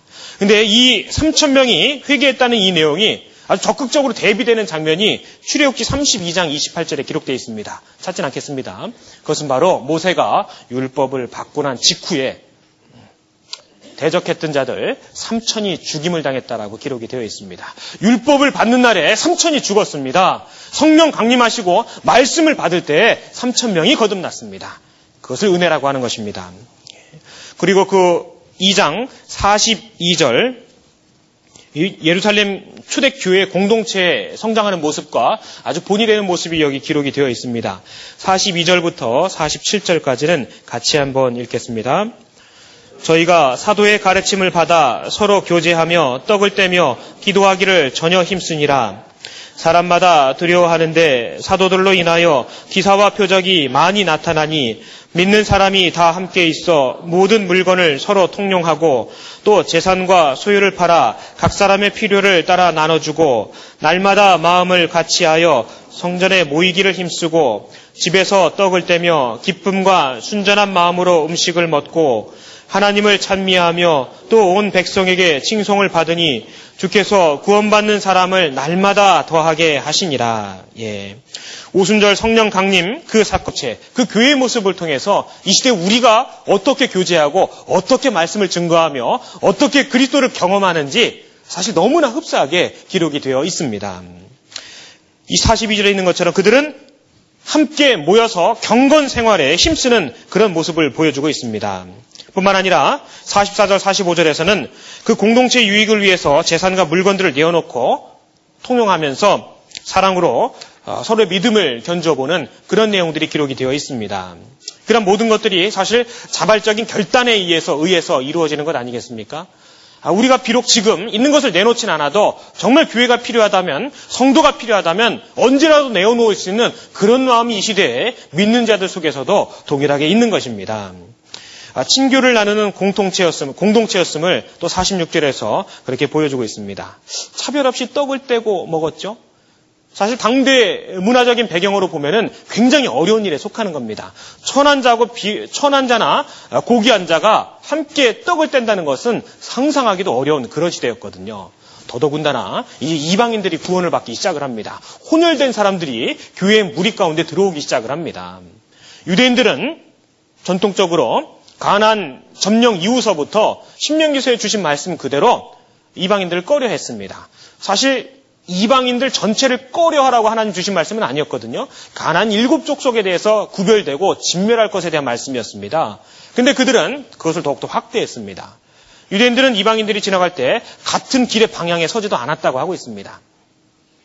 같은 소리를 듣지 않았고 같은 방향으로 가지 않았고 마주보지 않았다. 같이 먹지 않았다. 많은 그런 기록들이 있습니다.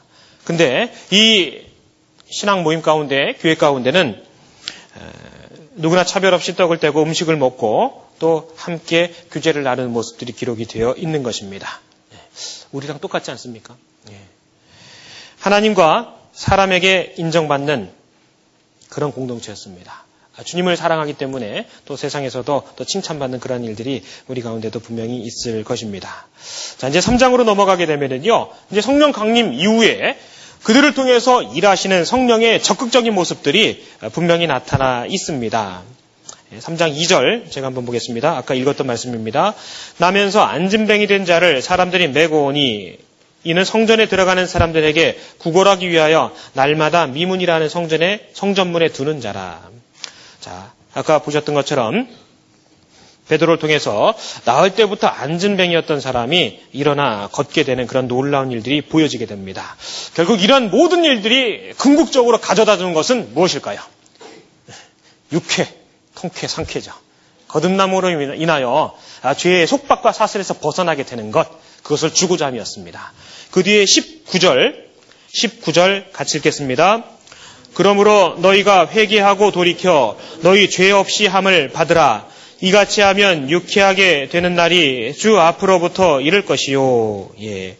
회개하고 돌이키고 죄 없이 함을 받으면 믿게 될 때 그런 유쾌한 날이 우리에게 올 것이다. 라고 이렇게 말씀을 하고 계십니다. 이 안진뱅이를 일으키는 그 사건을 통해서 성령의 실제적인 능력이 무엇인지를 그들을 통해 드러내고 계십니다. 뿐만 아니라 참 안타까운 구원받기 이전의 인생의 모습이 이 안진뱅이 이 사람의 모습을 통해서 보이지 않습니까? 자 보세요. 성전 문 바로 앞에 있으면서도 실제 하나님을 경배하거나 하나님을 찾는 것이 아니라 하루에 필요한 물질만을 얻는 영적인 불구 상태도 사실 보여주고 있는 것입니다. 교회 가운데 많은 말씀을 듣고 있음에도 불구하고 내가 실제 그 말씀을 참으로 죽어가는 영혼들에게 전하지 않고 성령이 일하시는 것을 내가 스스로 제한하고 있다면 그것 역시 안타까운 모습에 해당이 될 것입니다. 이 베드로가 예수의 이름으로 안진뱅이를 취한 것은 예수 이름으로 행하셨습니다. 우리 신앙의 근거는 예수 그리스도밖에 없다라는 것을 보여주고 계신 것입니다. 이제 사장에서는 베드로와 요한의 그 체포와 구금 그리고 또 어, 베드로의 사내들인 공회에서의 변론의 장면들이 아주 자세하게 기록이 되어 있습니다. 사장 1절 제가 읽겠습니다. 사도들이 백성에게 말할 때 제사장들과 성전 맡은 자와 사두개인들이 이르러 백성을 가르침과 예수를 들어 죽은 자 가운데서 부활하는 도 전함을 싫어하여 저희를 잡음에 날이 이미 저문 고로 이튿날까지 가두었으나 말씀을 들은 사람 중에 믿는 자가 많으니 사람의 수가 약 5천이나 되었더라. 5천이나 되었더라. 도 전함을 싫어하여 이 도가 그 도가 아닌데요. 그죠? 우리 지하철에서 만나게 되는 혹시 도에 관심 있으십니까? 당대도 도에 대해서는 많은 사람들이 싫어했던 것 같습니다. 예, 도리어 어, 체포를 당하게 되는 그런 일들이 이제 동시에 기록이 되어 있습니다. 뿐만 아니라 5천 명이 구원받게 되는 그런 놀라운 일들도 여기 기록이 되어 있는데요. 예, 이제 유인물 한번 보겠습니다. 아, 베드로의 첫 번째 설교에서는 3천 명이나 회개하는 역사가 일어났습니다. 그러나 안전뱅이를 치유하고 행한 솔로몬 행각 설교에서는 유대교의 핍박이 뒤따랐습니다. 유대, 유대의 종교 지도자들이 예수님을 핍박했던 것처럼 사도들의 복음 전파를 박해하고 또한 방해했고 아, 베드로와 요한을 옥에 가두었습니다. 이 내용을 짧게 세 부분으로 이제 단락을 지을 수가 있는데요. 박해하는 자들의 주동적인 세력들은 하나님을 안다고 하는 사실 종교 지도자들이었습니다. 아, 그들이 사실 예수님에게 가했던 그 탄압처럼 그들을 핍박하는 이유는 자신들의 기득권을 유지하기 위해서죠. 아주 가장 궁극적으로는 그런 부분들이 있었습니다. 그리고 또한 자기들이 정죄해서 죽임받은 그 예수님을 구주로 전파하는 얘기, 그게 좋을 리가 없겠죠. 예. 근데 그것은 복음의 핵심이거든요. 복음의 핵심이기 때문에 그 사도들은 그것을 뺄 수가 없었던 것입니다. 아, 뿐만 아니라 감사한 것은 이러한 박해 가운데서도 아, 사도들의 복음 전파는 더욱더 흥황하게 이루어졌고 많은 이들이 구원받게 되는 그런 놀라운 일들을 우리에게 보여주고 있다라는 것입니다. 여러분도 혹시 그런 말씀 들어보셨습니까? 여기도 그들이 투옥되고 또 그들이 다시 변론하는 장면들이 사장에 이제 자세히 기록이 되어 있는데요. 아, 교회는 어느 시대나 적어도 세 가지의 특징을 가지고 있다고 그렇게 이야기합니다. 첫 번째는 교회는 거절할 힘이 있어요. 지구상에 존재하는 지구상에 살아가고 있는 수없이 많은 사람들, 많은 모임들이 있습니다. 하지만 그 중에서 정말 성경을 기반으로 하고 주님의 일하시는 그 교회는 아닌 것은 아니라고 할 수 있는 본성적인 힘이 있습니다. 진리를 진리라고 이야기하고 거짓을 거짓이라고 당당하게 이야기할 수 있는 유일한 모임, 유일한 존재는 바로 성경 말씀대로 거듭난 사람들이 함께 행하는 교회라고 할 수 있는 것입니다. 그것이 바로 교회가 갖고 있는 특징 중에 하나거든요. 이 베드로도 많은 위정자들 앞에서 많은 종교가들 앞에서 자신이 어떤 위해를 당할 것을 분명히 알고 있음에도 불구하고 아닌 것은 아니라고 했습니다. 전한 것을 전할 것을 전할 수밖에 없다라고 그들은 그렇게 고백했습니다. 위선자에 대해서 혹은 잘못된 사람들에 대해서 교회는 거절할 수 있는 또한 그러한 힘을 갖고 있습니다. 아닌 것은 아니잖아요. 예. 세상이 아무리 옳다 하더라도 성경이 아니라고 말씀하신 것은 결코 아닌 것입니다. 그리고 또 교회는 사람을 변화시키는 힘이 있습니다. 사람을 매혹시키는 끄는 그런 힘이 있다고 그렇게 흔히들 이야기합니다. 정말 우리 모두가 한마디로 얘기하면 죄인 출신들입니다. 그죠? 다 각양각색의 죄를 지었던 한마디로 죄인 출신들입니다. 나 하나도 감당하기 어려운 죄인의 기질을 갖고 있는데 우리는 그런 사람들이 이 안에 모여 있습니다. 근데 점진적으로 변화되어 가지 않습니까? 예. 만일에 내가 기대보다 내 자신에게 혹은 곁에 있는 형제 자매님들의 변화가 더디다면은 먼저 말을 할 것이 아니라 한번 생각해 보십시오. 그래, 죄인 출신인데 그렇게 해서 기다려줄 필요가 있습니다. 어, 교회는 사람을 변화시켜 나갑니다. 변화된 사람들로부터 성경의 말씀대로 그리스도인의 그리스도의 향기라고 하는 것이 세상에 드러난다라고 그렇게 말씀을 하고 계십니다. 좋은 향기는 사람을 끄는 힘이 있지요. 그죠? 예. 지나갔을 때 어, 향수 냄새가 좋았을 때 아, 좋구나라는 그런 생각이 들 때가 있습니다. 물론 우리 청년들 대부분 땀 냄새가 나겠습니다만 예. 여하튼 그것도 아주 구수한 예, 좋은 냄새라고 생각을 합니다. 그리고 또 한 가지는요, 요 말씀을 드리고 싶었던 거예요. 교회는 극복하는 힘이 있습니다. 어떤 어려움이라도 극복하는 힘이 지난 2000년 역사 모든 교회 가운데 있었습니다. 여러분들 성경을 한번 자세히 읽어보십시오. 옥에 갇혔던 실제적인 사람들의 이름들이 너무나 많이 기록이 되어 있습니다. 요셉도 갇혔지요. 삼손도 갇혔습니다. 예레미야도 갇혔고 세례 요한도 갇혔고 바울도 갇혔고 신라도 갇혔고 사도 요한도 갇혔었습니다. 그리고 많은 사도들이 실제 갇혔었습니다. 근데 그들이 실제 갇혔을 상황과 그 이후의 상황들은 극명하게 달라지는 것들이 보여지고 있습니다.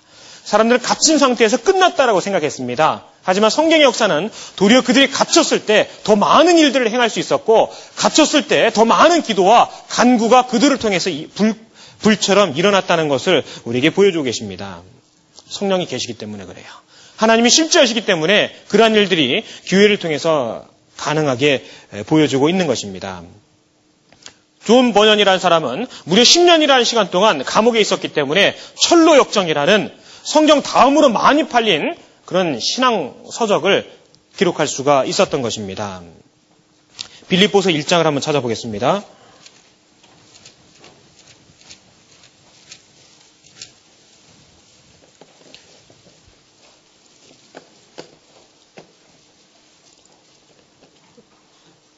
빌립보서 1장 12절 말씀 같이 읽겠습니다. 형제들아 나의 당한 일이 도리어 복음의 진보가 된 줄을 너희가 알기를 원하노라. 예. 형제들아 나의 당한 이 일 이것이 무엇입니까? 빌립보서는 감옥에서 기록된 성경입니다. 에베소서, 빌립보서, 골로새서, 빌레몬서 이 네 권은 옥중에서 기록된 소위 옥중 서신이라고 알려져 있는 그런 책입니다. 형제들아 나의 당한 이 일이 도리어 복음의 진보가 된 줄을 너희가 알기를 원하노라. 예. 성령이 함께 하시는 한 항상 그런 일들은 교회를 통해서 드러났었습니다. 우리를 반대하는 자들, 어, 말씀을 대적하는 자들, 그런 반대자들은 완전히 제거되지는 않습니다. 근데 교회를 통해서 제압은 되는 거예요.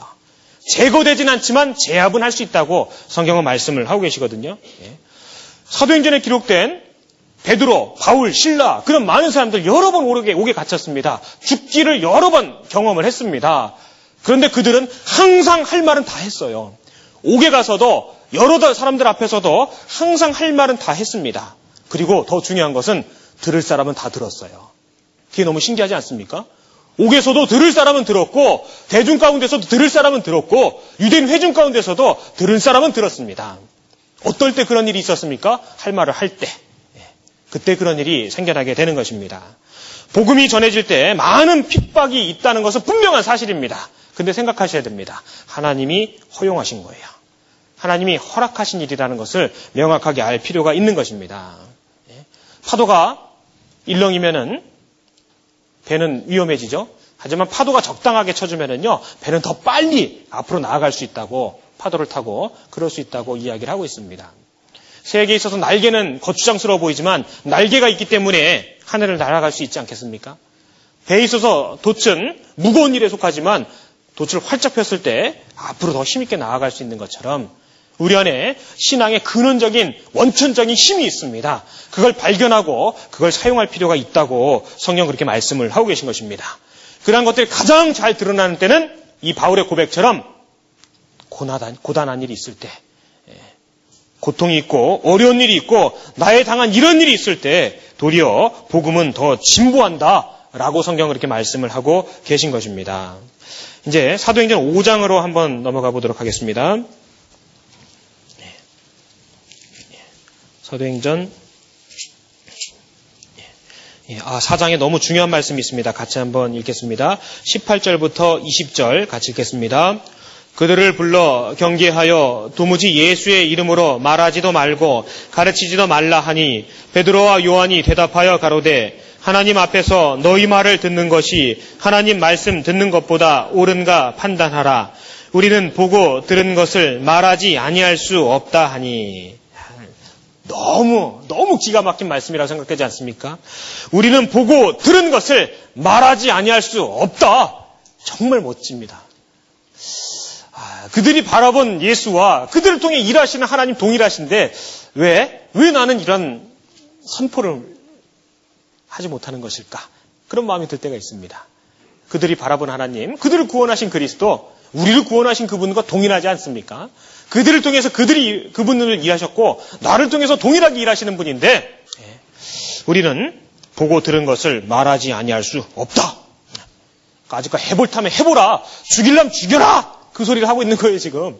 예, 실제 그들은 그렇게 해서 하나뿐인 육신의 생명을 당당하게 내어놓고 주님 앞으로 갔었던 것입니다. 이제 사도행전 5장에서는 아나니아의 범죄와 아, 사도, 사도들의 감옥에서 이적을 통해 나오는 일들, 예, 그러한 일들이 이제 기록이 되어 있습니다. 아, 특별히 아나니아와 삽비라 사건이 중요한 것에 속하는 것은요. 어, 초대 교회가 형성될 당시에 서두에 말씀드린 대로 거룩함이라는 것, 경건과 절제와 또 순결, 성결이라는 것이 전제되지 않으면은 이 하나님의 이름으로 교회의 이름, 교회라는 것은 분열될 수밖에 없기 때문에 더욱더 아, 그렇게 단호하게 하나님께서 치리하는 모습이 이렇게 기록이 되어 있습니다. 어쩌면 초대교회 공동체의 긍정적인 모습 이면에 있었던 부정적인 모습이겠습니다만 도리어 이러한 일들을 통해서 하나님은 티나 주림 잡힌 것이나 이런 것들이 없이 거룩하고 더 흠이 없게 하시는 하나님의 속성을 그들 가운데 탁 각인시켰다라고 이렇게 이야기할 수 있는 것입니다. 그 5장 2절 제가 읽겠습니다. 1절. 아나니아라 하는 사람이 그 안에 삽비라로 더불어 소유를 팔아 그 값에서 얼마를 감춤해 그 안에도 알더라. 얼마를 가져다가 사도들의 발 앞에 두니 베드로가 가로되 아나니아야 어찌하여 사단이 내 마음에 가득하여 내가 성령을 속이고 땅값 얼마를 감췄느냐 땅이 그대로 있을 때에는 내 땅이 아니며 판 후에도 내 임의로 할 수가 없더냐 어찌하여 이 일을 내 마음에 두었느냐 같이 읽겠습니다. 사람에게 하나님께로다. 사람에게 거짓말한 것이 아니요 사람 하나님께로다. 그들이 그렇게 징계받을 수밖에 없었던 분명한 모습이 이유가 여기에 기록이 되어 있습니다. 사람에게 죄를 범한 것이 아니라 성령을 해방하고 하나님께 범죄했다라고 분명히 이렇게 말씀을 하고 계십니다.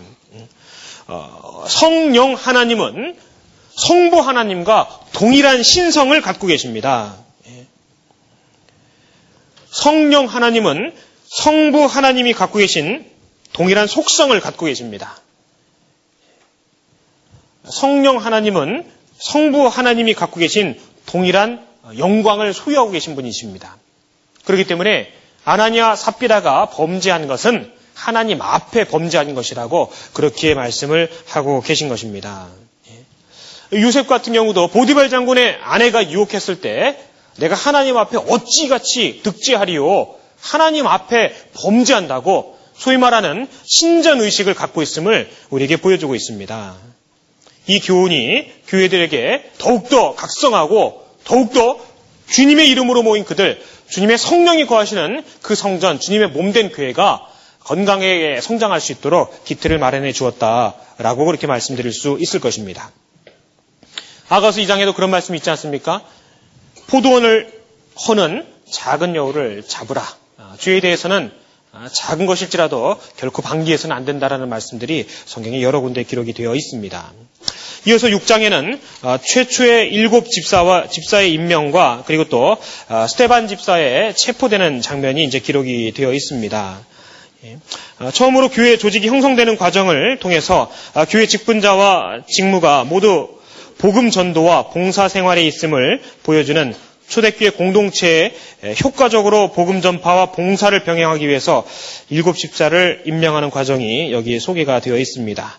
그 일곱 집사의 이름은 이렇습니다. 스테반 아, 많이 들어보셨죠? 멸류관이라는 이름을 갖고 있습니다. 아, 그리고 뜻을 갖고 있는데 최초의 순교자로 기록이 됩니다. 빌립 사도 중에도 빌립이 있죠? 그 빌립과 동명이인입니다. 그 빌립이 아니십니다. 이디오피아 네시에게 전도했던 그 빌립이 누구일까요? 사도 빌립일까요? 집사 빌립일까요? 예, 이 집사 빌립이라고 성경 기록하고 계신 것입니다. 그 21장을 한번 보겠습니다. 사도행전 21장.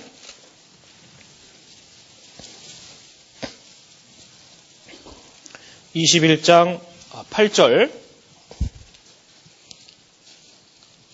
21장 8절 같이 읽겠습니다. 이튿날 떠나 가이사레에 이르러 일곱 집사 중 하나인 전도자 빌립의 집에 들어가서 유하니라. 예. 일곱 집사 중 하나인 전도자 빌립이라고 되어 있습니다. 그리고 아, 부록으로 나가 아, 옷, 어, 잠시만요. 이거 니가노르입니다. 예. 그리고 디몬 어, 바메나 그리고 안디옥 사람 니골라. 그러니까 전승되기는 이 안디옥 사람 니골라는 결국 배교하고 요한계시록 2장 6절에 등장하는 니골라 당을 만들었다라고 이렇게 알려지고 있습니다. 예. 아, 성경 말씀을 통해서 직접 한번 보도록 하겠습니다. 온 무리가 이 말을 기뻐하여 믿음과 성령이 충만한 사람 스테반과 또 빌립과 브로고로와 니가노르와 디몬과 바메나와 유대교에 입교한 안디옥 사람 니골라를 택하여 사도들 앞에 세우니 사도들이 기도하고 그들에게 안수하니라. 예. 큰일 날 뻔했습니다. 나가노르가 아니고 니가노르입니다. 발음이 좀 이상하죠? 예. 자, 그리고 그 후반부에 8절부터 어, 15절까지는 스데반 집사의 사역과 어, 체포가 체포되는 과정들이 기록이 되어 있습니다. 7장 아, 넘어가 보도록 하겠습니다. 7장 1절 어, 제가 읽겠습니다. 대제사장이 가로되 이것이 사실이냐? 스테반이 가로되 여러분 부형들이여 들으소서. 우리 조상 아브라함이 하란에 있기 전 메소보다미아에 있을 때에 영광의 하나님이 그에게 보여 가라사대. 자 이제 스테반이 이 7장에 아주 기가 막힌 명 설교 연, 연설을 하게 됩니다. 그 유대 그 사람들 앞에서 그들의 아주 신앙처럼 여기고 있는 구약시대에 정말 굵직굵직한 사건들을 쭉 증거를 해내면서 결국 예수 그리스도와 연결을 하고 있거든요. 먼저는 여기서 아브라함을 통해서 이야기를 하고 있습니다. 9절 여러 조상이 요셉을 시기하여 애굽에 팔았더니 하나님이 저와 함께 계셔 그 모든 환란에서 건져내사 애굽왕 바로 앞에서 은총과 지혜를 주심에 바로가 저를 애굽과 자기 온 집의 치리자로 세웠느니라. 이제 요셉을 등장시키고 아, 형들의 간교한 음모에 희생되지 않고 영광을 얻은 요셉의 모습을 통해서 유대인들의 순환 속에서도 부활하신 예수님의 그 예표가 되는 요셉을 통해 예수님으로 연결을 시키고 있습니다. 예, 그리고 20절 예, 그때 모세가 났는데 하나님의 보시기에 아름다운 자니라 자라 아, 아름다운지라 그 부친의 집에서 석 달을 길리우더니 이제 모세를 통해서도 이야기를 하고 있습니다. 어, 유대 사람들에게 있어서 가장 중요하게 여겨지는 인물들이 사실 거의 총동원되고 있습니다. 결국 그러한 구약 성경에 기록된 모든 사람들이 정말 눈동자처럼 지지하고 있는 것은 바로 육신으로 오신 너희들이 못 박아 십자가에 죽인 바로 그분 예수 그리스도다라고 하는 말씀들을 이렇게 기록을 하고 있는 것입니다. 그래서 그 뒤에 37절부터 음, 43절까지는 불순종한 죄에 대해서 열결, 열거를 하고 있습니다. 어, 무엇을 불순종했다는 뜻일까요? 이제 신명기 18장 15절에 보시면은 모세가 나 같은 선지자를 한 사람 세운다고 말씀하셨습니다. 그 선지자가 바로 예수 그리스도거든요. 근데 그 예수 그리스도를 모세가 말씀하신 그 예수 그리스도를 거절한 것입니다. 그게 불순종했다고 그렇게 뒤에 기록이 되어 있는 것입니다.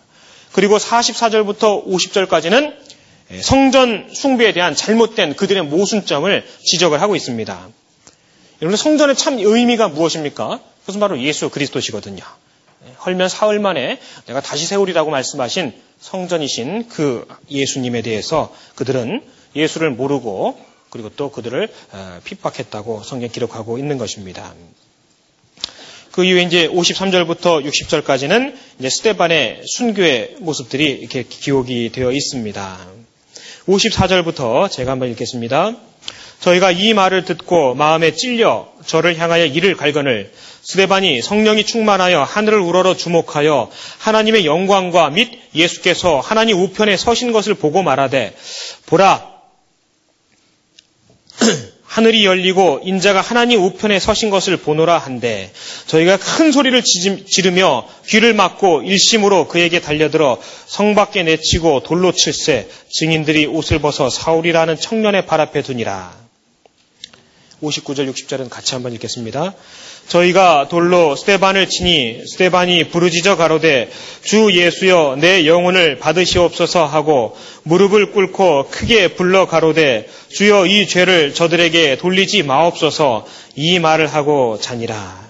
스테반이 성령에 충만하고 하늘 우러러 그들 앞에 섰습니다. 그때 하늘에서는 하늘문이 열리고 예수님께서 서 계신 것이 두 번이나 언급되며 목격이 되어 있습니다. 그리스도인들이 핍박받는 것은 바로 그리스도가 핍박받는 것과 동일하다고 사실 성경은 우리에게 진술을 하고 계신 것입니다. 예수님이 일어서신 것이 성경에 기록이 되어 있습니다. 예수님에게 하는 것, 또 제자들에게 하는 것이 결국 예수님에게 하는 것이라고 성경 그렇게 기록을 하고 계신 것입니다. 음. 그리고 이 이후에 8장에는 이제 사울이 초대교회를 박해하던 회심하기 이전에 그러한 모습들이 기록이 되어 있고요. 어, 빌립이 에디오피아 내시를 전도하고 또 침례받는 과정들이 이제 기록이 되어 있습니다.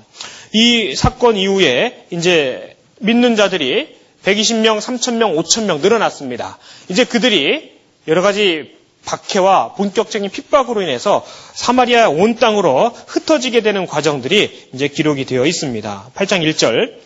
사울이 그의 죽우, 죽임당함을 마땅히 여기더라. 그날에 예루살렘에 있는 교회에 큰 핍박이 나서 사도 외에는 다 유대와 사마리아 모든 땅으로 흩어지니라. 예.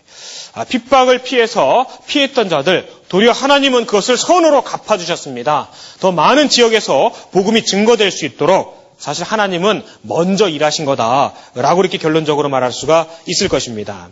그리고 4절서부터는 아, 빌립이 사마리아의 땅에 사마리아 전도하는 과정들이 기록이 되어 있습니다. 그리고 마술사 시몬을 회개케 하는 일들이 기록이 되어 있고요. 그리고 베드로와 요한의 사마리아 방문이 14절부터 25절까지 그렇게 기록이 되어 있습니다. 8장 예, 15절 아까 성령 관련해서 찾았던 말씀인데요. 한번 같이 읽겠습니다. 그들이 내려가서 저희를 위하여 성령 받기를 기도하니 예. 자, 아까 설명드렸습니다만 어, 그 사마리아 사람들 이미 복음에 대해서 알고 있었고 전에 들은 그런 상태였습니다.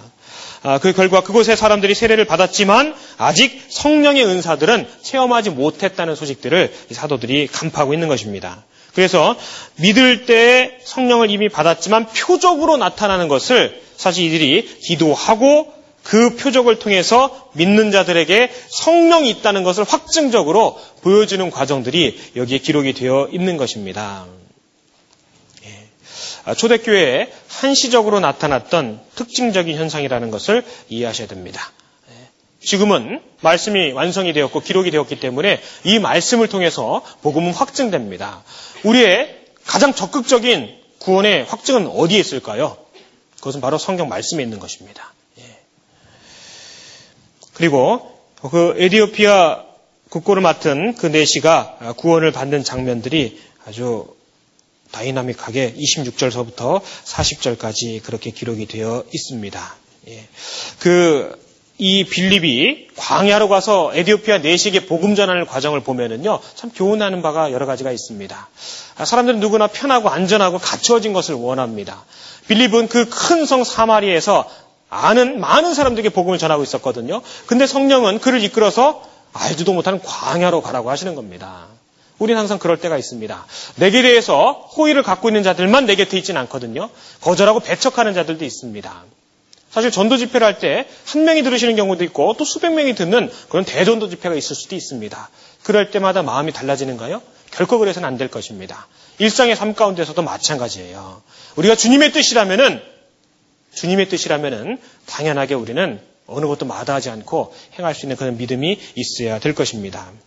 그리고 이제 9장에서는 아주 중요한 사울의 회심의 과정들이 기록이 되어 있습니다. 1절, 9장 1절 제가 읽겠습니다. 사울이 주의 제자들을 대하여 여전히 위협과 살기가 등등하여 대제사장에게 가서 담에색 여러 회당에 갈 공문을 청하니 이는 만일 그 돌을 좇는 사람을 만나면 물은 남녀하고 결박하여 예루살렘으로 잡아오려 함이라. 사울이 행하여 담에색에 가까이 가더니 후련히 하늘로서 빛이 저를 둘러 비치는지라 땅에 엎드러져 들음에 소리 있어 가라사대 사울아 사울아 네가 어찌하여 나를 핍박하느냐 하시거늘 대답하되 주여 니시오니까 가라사대 나는 내가 핍박하는 예수라 내가 일어나 성으로 들어가라 행한 것을 내게 이를 자가 있느니라 하시니 8절 사울이 땅에서 일어나 눈은 떴으나 아무것도 보지 못하고 사람의 손에 끌려 담의 색으로 들어가서 사흘 동안을 보지 못하고 식음을 전폐하니라. 예. 그 살기가 등등했던 혈기 왕성했던 그 사울, 그 사울이 다메섹 도상에서 유대인을 핍박하러 가는 면장받아 핍박하러 가는 그 과정 가운데서 주님을 주님을 만나게 됩니다. 이방인의 선교를 위해서 하나님이 사울을 택하시고 불러내시는 과정이 여기 기록이 되어 있습니다. 여러분들 그 앞에 7장 22절에 보시면은 모세는 애굽 항문에 능통했다라고 기록이 되어 있습니다. 아, 사도 바울의 가문과 그가 문화적으로 정치적으로 또 학술적으로 접촉했던 그런 모든 것들 하나님께서 계획하신 것이 분명하다고 생각되지 않습니까? 예. 하나님은 항상 그렇게 앞서 행하셨습니다. 이방 선교를 위해서 이 사도 바울을 하나님 준비하셨고 그 담에색 도상에서 그를 이끌어내시는 과정들을 우리에게 보여주고 계십니다. 9장 23절, 23절 아, 그 앞에 먼저 18절 어, 제가 읽겠습니다. 아, 즉시 사울의 눈에서 비늘 같은 것이 벗어져 다시 보게 된지라 아나니아가 가서 복음을 전했죠. 일어나 세례를 받고 음식을 먹음에 강건하여지니라. 사울이 담에색에 있는 제자들과 함께 며칠 있을새 즉시로 각 회당에서 예수의 하나님의 아들이심을 전파하니 듣는 사람이 다 놀라 말하되 이 사람이 예루살렘에서 이 이름 부르는 사람을 잔해하던 자가 아니냐 여기 온 것도 저희를 결박하여 대제사장들에게 끌어가고자 함이 아니냐 하더라. 네. 집가라는 곳에서 기도하고 있을 때 아나니아를 통해 아, 만나게 됩니다. 그리고 그 눈에 비늘처럼 덮였던 것이 벗어지게 되고 다시 보게 됩니다. 그 기도하던 가운데 하나님 예수님은 계속 그를 통해 일하셨습니다. 그리고 그가 즉각적으로 각 회당에서 예수님의 일을 증거했다. 얼마나 이 놀라운 일이 벌어지게 된 겁니까? 원래 유대인들을 잡아 가두고 핍박하려고 왔던 그 사람 아니냐? 도대체 뭐 하는 거냐? 정신 있는 거냐 없는 거냐? 지금 그 말을 여기 21절에 하고 계신 것입니다. 22절 사울은 힘을 더 얻어 예수를 그리스도라 증명하여 담에색에 사는 유대인들을 굴복시키니라. 예. 굴복시키니라. 아, 구원받은 이후에 사울이 변화된 모습들이 이렇게 자세히 이제 기록이 되어 있습니다. 그 23절에 보시면은 특별한 말씀이 기록되어 있는데요. 여러 날이 지남에 유대인들이 사울을 사울 죽이기를 공모하더니 여러 날이 지남에 여러 날이 지남에 이 말씀이 갈라디아서 1장 16절부터 17절에 기록되어 있는 내가 곧 혈육과 의논하지 아니하고 또 나보다 먼저 사도된 자들을 만나러 예루살렘으로 가지 아니하고 오직 아라비아로 갔다가 다시 담에색으로 돌아갔노라 라는 갈라디아서 1장의 16절에 그런 말씀이 있거든요. 요 여러 날이 지남에라는 말씀이 그 아라비아로 갔다가 다시 담에색으로 가는 그 과정 가운데 있었던 일이라고 기록을 하고 있습니다. 그래서 하나님께서는 모세에게도 그랬던 것처럼 요셉에게 그랬던 것처럼 항상 훈련의 과정들을 두시고 아, 사용하신다는 모습들을 바울을 통해서도 보여주고 있는 것입니다. 이제 이 사울이 사실 그 제자들에게 인정받고 또 유대인들에게 인정받는 데는 여러 시간이 걸렸습니다. 왜냐하면 26절 한번 보겠습니다. 사울이 예루살렘에 가서 제자들을 사귀고자 하나 다 두려워하여 그의 제자됨을 믿지 아니하니. 여러분들 어떻게 생각하십니까? 이 사울이 그 사울인데 어떻게 쉽게 친해질 수가 있겠어요? 예전에 제가 어, 동물원을 간 적이 있었는데요. 이따만한 뱀이 있었습니다. 그 아가씨는 독은 없으니까 만져도 괜찮다고 하더라고요. 근데 무섭잖아요. 그런 것처럼 처음에 즉각적으로 아, 사울을 받아들이기가 제자들도 어려웠음을, 어려웠음을 그렇게 이야기를 하고 있습니다. 그리고 뿐만 아니라 그 핍박의 과정들이 28절부터 30절까지 기록이 되어 있는데요. 그가 과거에 핍박했던 모습들을 고스란히 유대인들에게 되받고 있는 그런 장면들이 기록이 되어 있습니다. 사실 우리도 그렇지 않습니까? 내가 구원받기 전에 나를 전도하고자 했던 사람들에게 했던 말이 내가 실제 전도할 때 누군가로부터 듣게 되지 않습니까? 예. 이 구장에서 사도 바울을 통해서도 그 일들이 고스란히 기록이 되고 있습니다. 이제 바이오로 10장에 넘어가면은 그 고넬료 백부장이 그 집에 베드로를 청하고 이방인으로서 구원받게 되는 과정들이 자세히 기록이 되어 있습니다. 근데 베돌 어, 고넬료가 구원받기 전에 베드로를 만나기 전에 하나님은 베드로에게 특별한 환상을 보여주십니다. 그 환상 가운데서 베드로의 마음을 낮춰놓으시거든요. 왜냐하면 유대인으로서 갖고 있었던 독특한 그 성향을 낮춰놓으십니다. 그리고 고넬료에게 가서 복음을 전할 수 있도록 그에게 허락을 하시게 됩니다. 10장 아, 9절부터 예, 제가 한번 읽겠습니다. 베드로. 예. 이튿날 저희가 행하여 성에 가까이 갔을 그때 베드로가 기도하려고 지붕에 올라가니 시간은 제 6시더라. 시장하여 먹고자 함에 사람이 준비할 때 비몽사몽간에 하늘이 열리며 한 그릇이 내려오는 것을 보니 큰 보자기 같고 네 귀를 메어 땅에 들이웠더라. 그 안에는 땅에 기는 땅에 있는 각색 네 발 가진 짐승과 기는 것과 공중에 나는 것들이 있는데 또 소리가 있으되 베드로야 일어나 잡아먹으라 하거늘 베드로가 가로되 주여 그럴 수 없나이다 속되고 깨끗이 아니한 물건을 내가 언제든지 먹지 아니하였었나이다 한데 또 두 번째 소리가 있으되 하나님께서 깨끗게 하신 것을 내가 속되다 하지 말라 하더라 이런 일이 세 번 있은 후 그 그릇이 곧 하늘로 올려가더라 예. 베드로는 이런 환상을 보게 됩니다. 근데 도무지 그런 뜻이 무엇인지를 아직 발견을 하지 못하고 있습니다. 아, 유대 기록에 보면은요, 유대인들은 통상 하루 세 번 정도 기도를 했다고 합니다. 지금 시간으로 따지면 9시, 12시, 정오, 그리고 3시. 그리고 식사는 두번 정도 했다고 하거든요. 대략 아침 일을 하고 10시에서 11시 사이, 그리고 저녁에 한 6시 정도에 식사를 했다고 합니다. 한참 시장할 때라고 볼 수 있습니다. 그때 이런 환상을 보고 있습니다. 사실 율법에서는요, 베드로가 고백하고 있는 것처럼 율법은 그렇게 정해놓은 것이 사실 맞았습니다. 레이기서 11장이라든지 신명기서 4장, 14장에 아, 보시면은 정한 것과 부정한 것을 구별해서 아, 규례로 하나님께서 두셨습니다. 근데 예수님 이후에 은혜로 구원함을 얻는 그 시대에는 그것이 자유함으로 변하게 되지 않았습니까? 베드로는 아직 그것을 미처 깨닫지 못하고 있는 것입니다.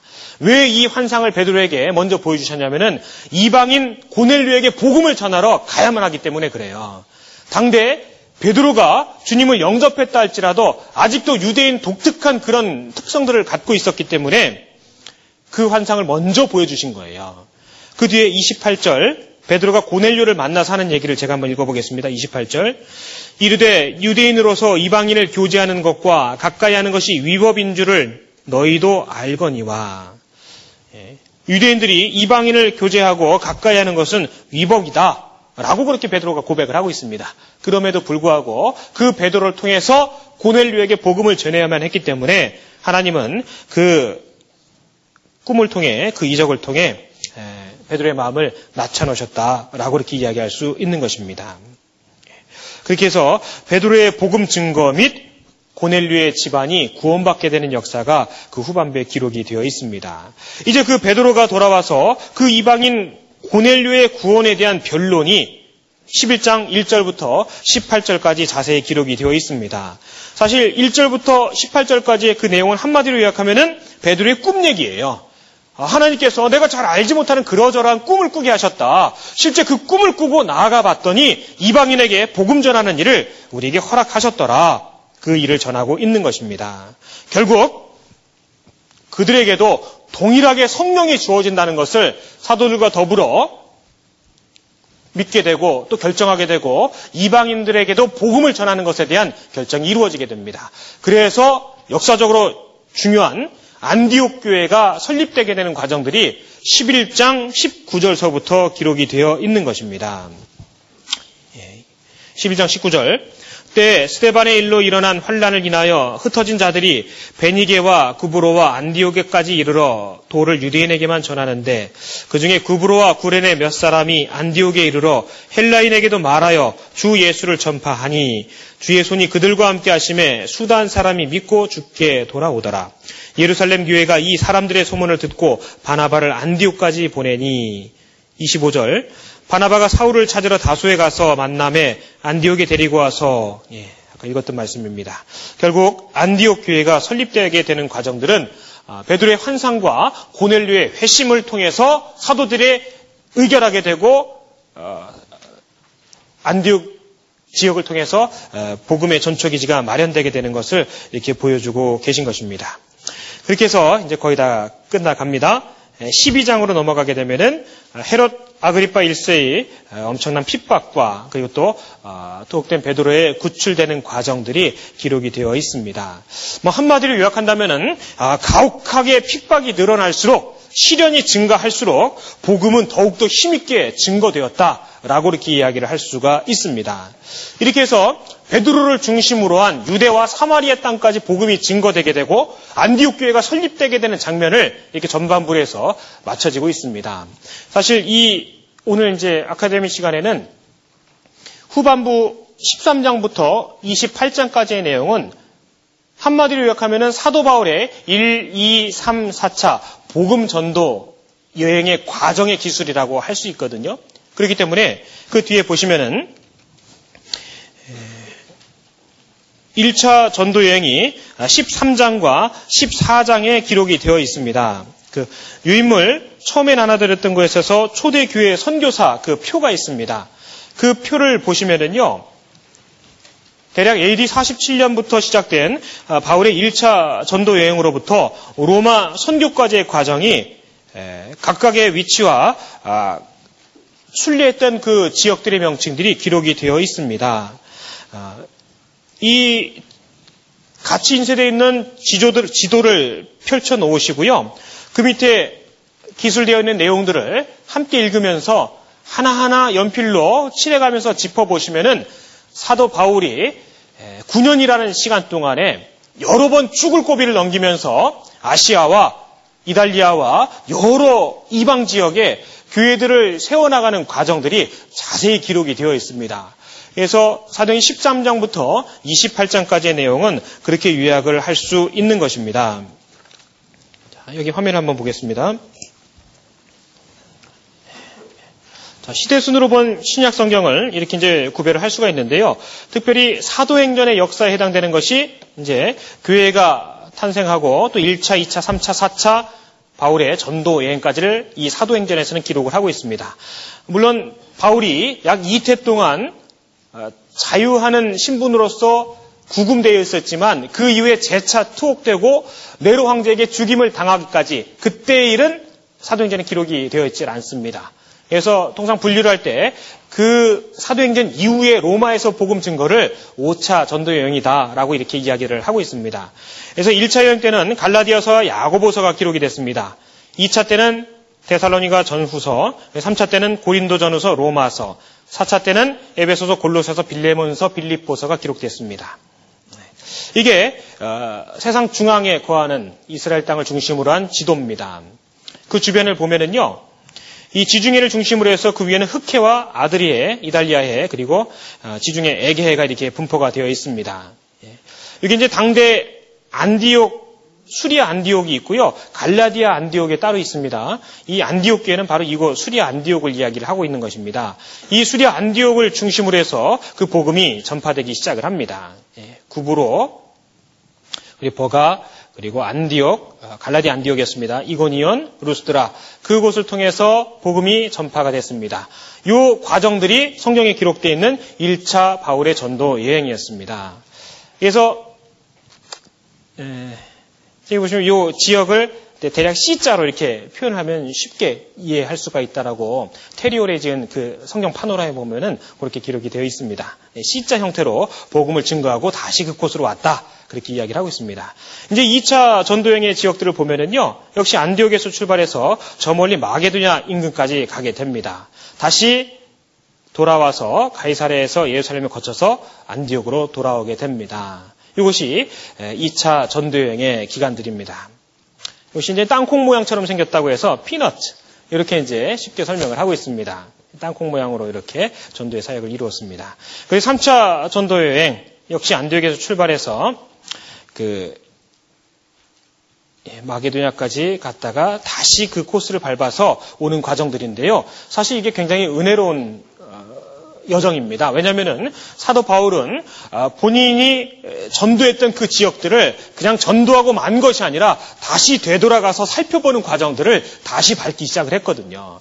우리도 마찬가지지 않습니까? 누군가를 전도했다면 그냥 구원받았고 그냥 그렇게 내버려두지 않지 않습니까? 정말 신앙생활을 잘 하고 있는지, 문제되는 것은 없는지, 연약한 측면은 없는지, 같이 나눠야 될 것은 없는지 살펴보는 과정들. 그 3차 전도행의 과정들이 실제 1, 2차 전도행 때 세워졌던 교회들을 돌아보고 섬기는 그 과정들을 다시금 밟고 있는 모습들인 것입니다. 이게 국자 모양으로 생겼다고 해서 영어로 이제 레들 이렇게 표현을 하고 있는데요. 마지막 이제 로마로 압송되어가는 과정들이 있습니다. 아, 바울은 원래 겨울을 지나고서 가자고 했지만 아, 뱃사람들이 그냥 가자고 해서 가게 되는데요. 아, 그레데를 지났을 때 이제 풍랑을 만나게 되고 난파를 말타섬에 난파를 당하게 됩니다. 그래서 여기서 수개월간 지내게 되고 이제 로마로 들어가게 되는 그러한 일이 있었습니다. 결국 로마에서 로마 시민권이 있었기 때문에 이태 동안 자유로운 상태에서 구금돼 있었지만 자유로운 상태에서 사람들 접촉하고 복음을 증거할 수 있는 그런 기회를 얻었다라고 이야기를 하고 있습니다. 그래서 이것이 1, 2, 3, 4차의 전도의 여정들을 이렇게 모아놓은 지도입니다. 이것을 영어 한마디로 이렇게 표현을 하고 있더라고요. I can see the peanuts and leather. 자, 땅콩과 국자를 보고 있다. 뭐 이런 뜻이겠지요. 아, 또 떨립니다. 여기 이스라엘로부터 안디옥까지 이게 이제 영어로 따지면 아이자에 해당이 됩니다. 이스라엘로부터 안디옥까지 복음이 전파됐죠. 그리고 C 발음이 같습니다. 1차 전도 여행 그리고 피너츠 땅콩 모양의 이달리아까지의 첫 전도의 사역지를 넓히게 되는 과정들이었죠. 그리고 다시 그 사역지들을 돌아보는 과정들을 국자 모양으로 갖게 됐습니다. 예, 이렇게 해서 이제 쉽게 설명을 하고 있는데요. 이거 한번 보니까 그래도 대략적이나마 잊혀지지는 않는다라고 이제 그렇게 생각이 됩니다. 자, 이제 정리를 한번 해보도록 하겠습니다. 자, 사도행전 28장 넘어가겠습니다.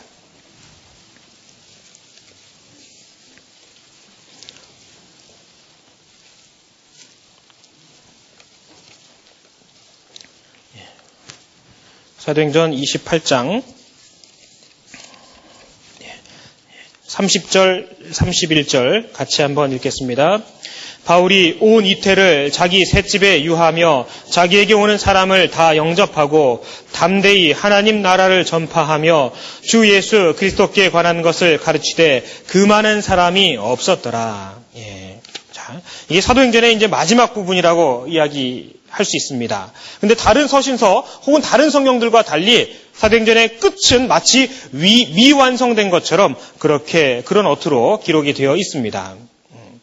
이 바울의 선교 행적도 로마에서 어, 미완성인 채로 사도행전은 기록이 되고 있습니다.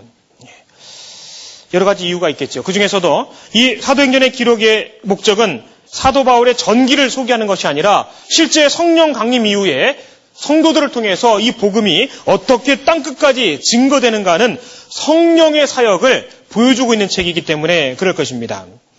아, 누가는 예루살렘에서부터 시작된 복음 증거의 사역이 결국 대제국의 중심지인 로마에까지 이루어지는 과정들을 그렇게 기록을 하고 있었던 것입니다. 사람이 살아있는 동안에는 자기의 생업을 완전히 마쳤다라고 이야기하기가 어려울 것입니다. 마찬가지예요. 아, 부활 승천하신 그리스도는 여전히 살아계십니다. 아, 살아계시기 때문에 그분의 일도 완전히 끝났다라고 이야기할 수가 없는 것입니다. 왜냐하면 성령께서 일하시기 때문에 그렇습니다. 아, 그 성령의 힘으로 그리스도의 복음은 오늘도 증거되고 또 전파되고 있는 것입니다. 문자적으로 봐도 실제 유대인들에게 그들의 복음은 다 전했습니다. 하지만 그들은 거절했습니다. 결국 사도행전 이후에 이방인들에게 로마서가 기록되지 않습니까? 이방인들에게 증거되는 로마서가 사도행전 다음에 바로 그렇게 보여주고 있는 것입니다. 누가복음은 육체로 이 땅에 오셔서 사역하신 예수님의 유대 땅에서의 복음 증거를 기록을 하고 계십니다. 반면에 이 사도행전은 성령으로 주님의 일을 하고 계신 땅끝까지의 복음 사역의 모습을 우리에게 보여주고 계십니다. 결론적으로 그 모든 것들 배후에는 주님께서 행하고 계신다라는 것이 성경의 선포인 것입니다. 사도행전은 승천하신 주님께서 여전히 일하시는 모습으로 우리들 가운데서 보여주고 있는 것입니다.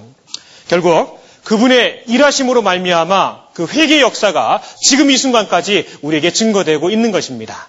우리가 각 사람이 성경 말씀을 통해서 주님의 성령으로 살아가는 것이 분명하다면 우리에게 어떤 고난과 핍박과 어려움이 있다 할지라도 2000년 전에 그 사도들이 그랬던 것처럼 더욱더 힘있게 담대하게 복음을 증거해야 될 것입니다. 우리가 그리스도에 관한 것을 가르치되 그 많은 사람이 없었더라. 성경 그렇게 사도행전을 마무리하고 계십니다. 이제 우리에게 그 바톤이 넘겨와 있는 것입니다. 이제 우리는 그 일을 위해서 살아가는 주님의 백성, 그리스도인이라고 성경은 기록하고 계신 것입니다. 같이 기, 기도하겠습니다. 언제나 저희를 사랑하시는 거룩하신 아버지 하나님 감사드립니다. 저희들을 오직 주님의 말씀으로 거듭나게 하시고 주 성령의 능하신 도우심으로 여지껏 지켜주시는 은혜를 진심으로 감사드립니다. 말씀을 듣고 또 깨닫고 마음판에 새기고 살아가는 모든 과정 가운데에서 주님 도와주시고 인도하여 주시옵소서 함께 머리 숙인 이 귀한 성도들 일일이 기억하여 주옵시고 어떤 어려움과 모진 핍박이 있다 할지라시는 우리 구주 예수님의 이름으로 기도드렸습니다. 아멘. 예, 늦어서 죄송합니다.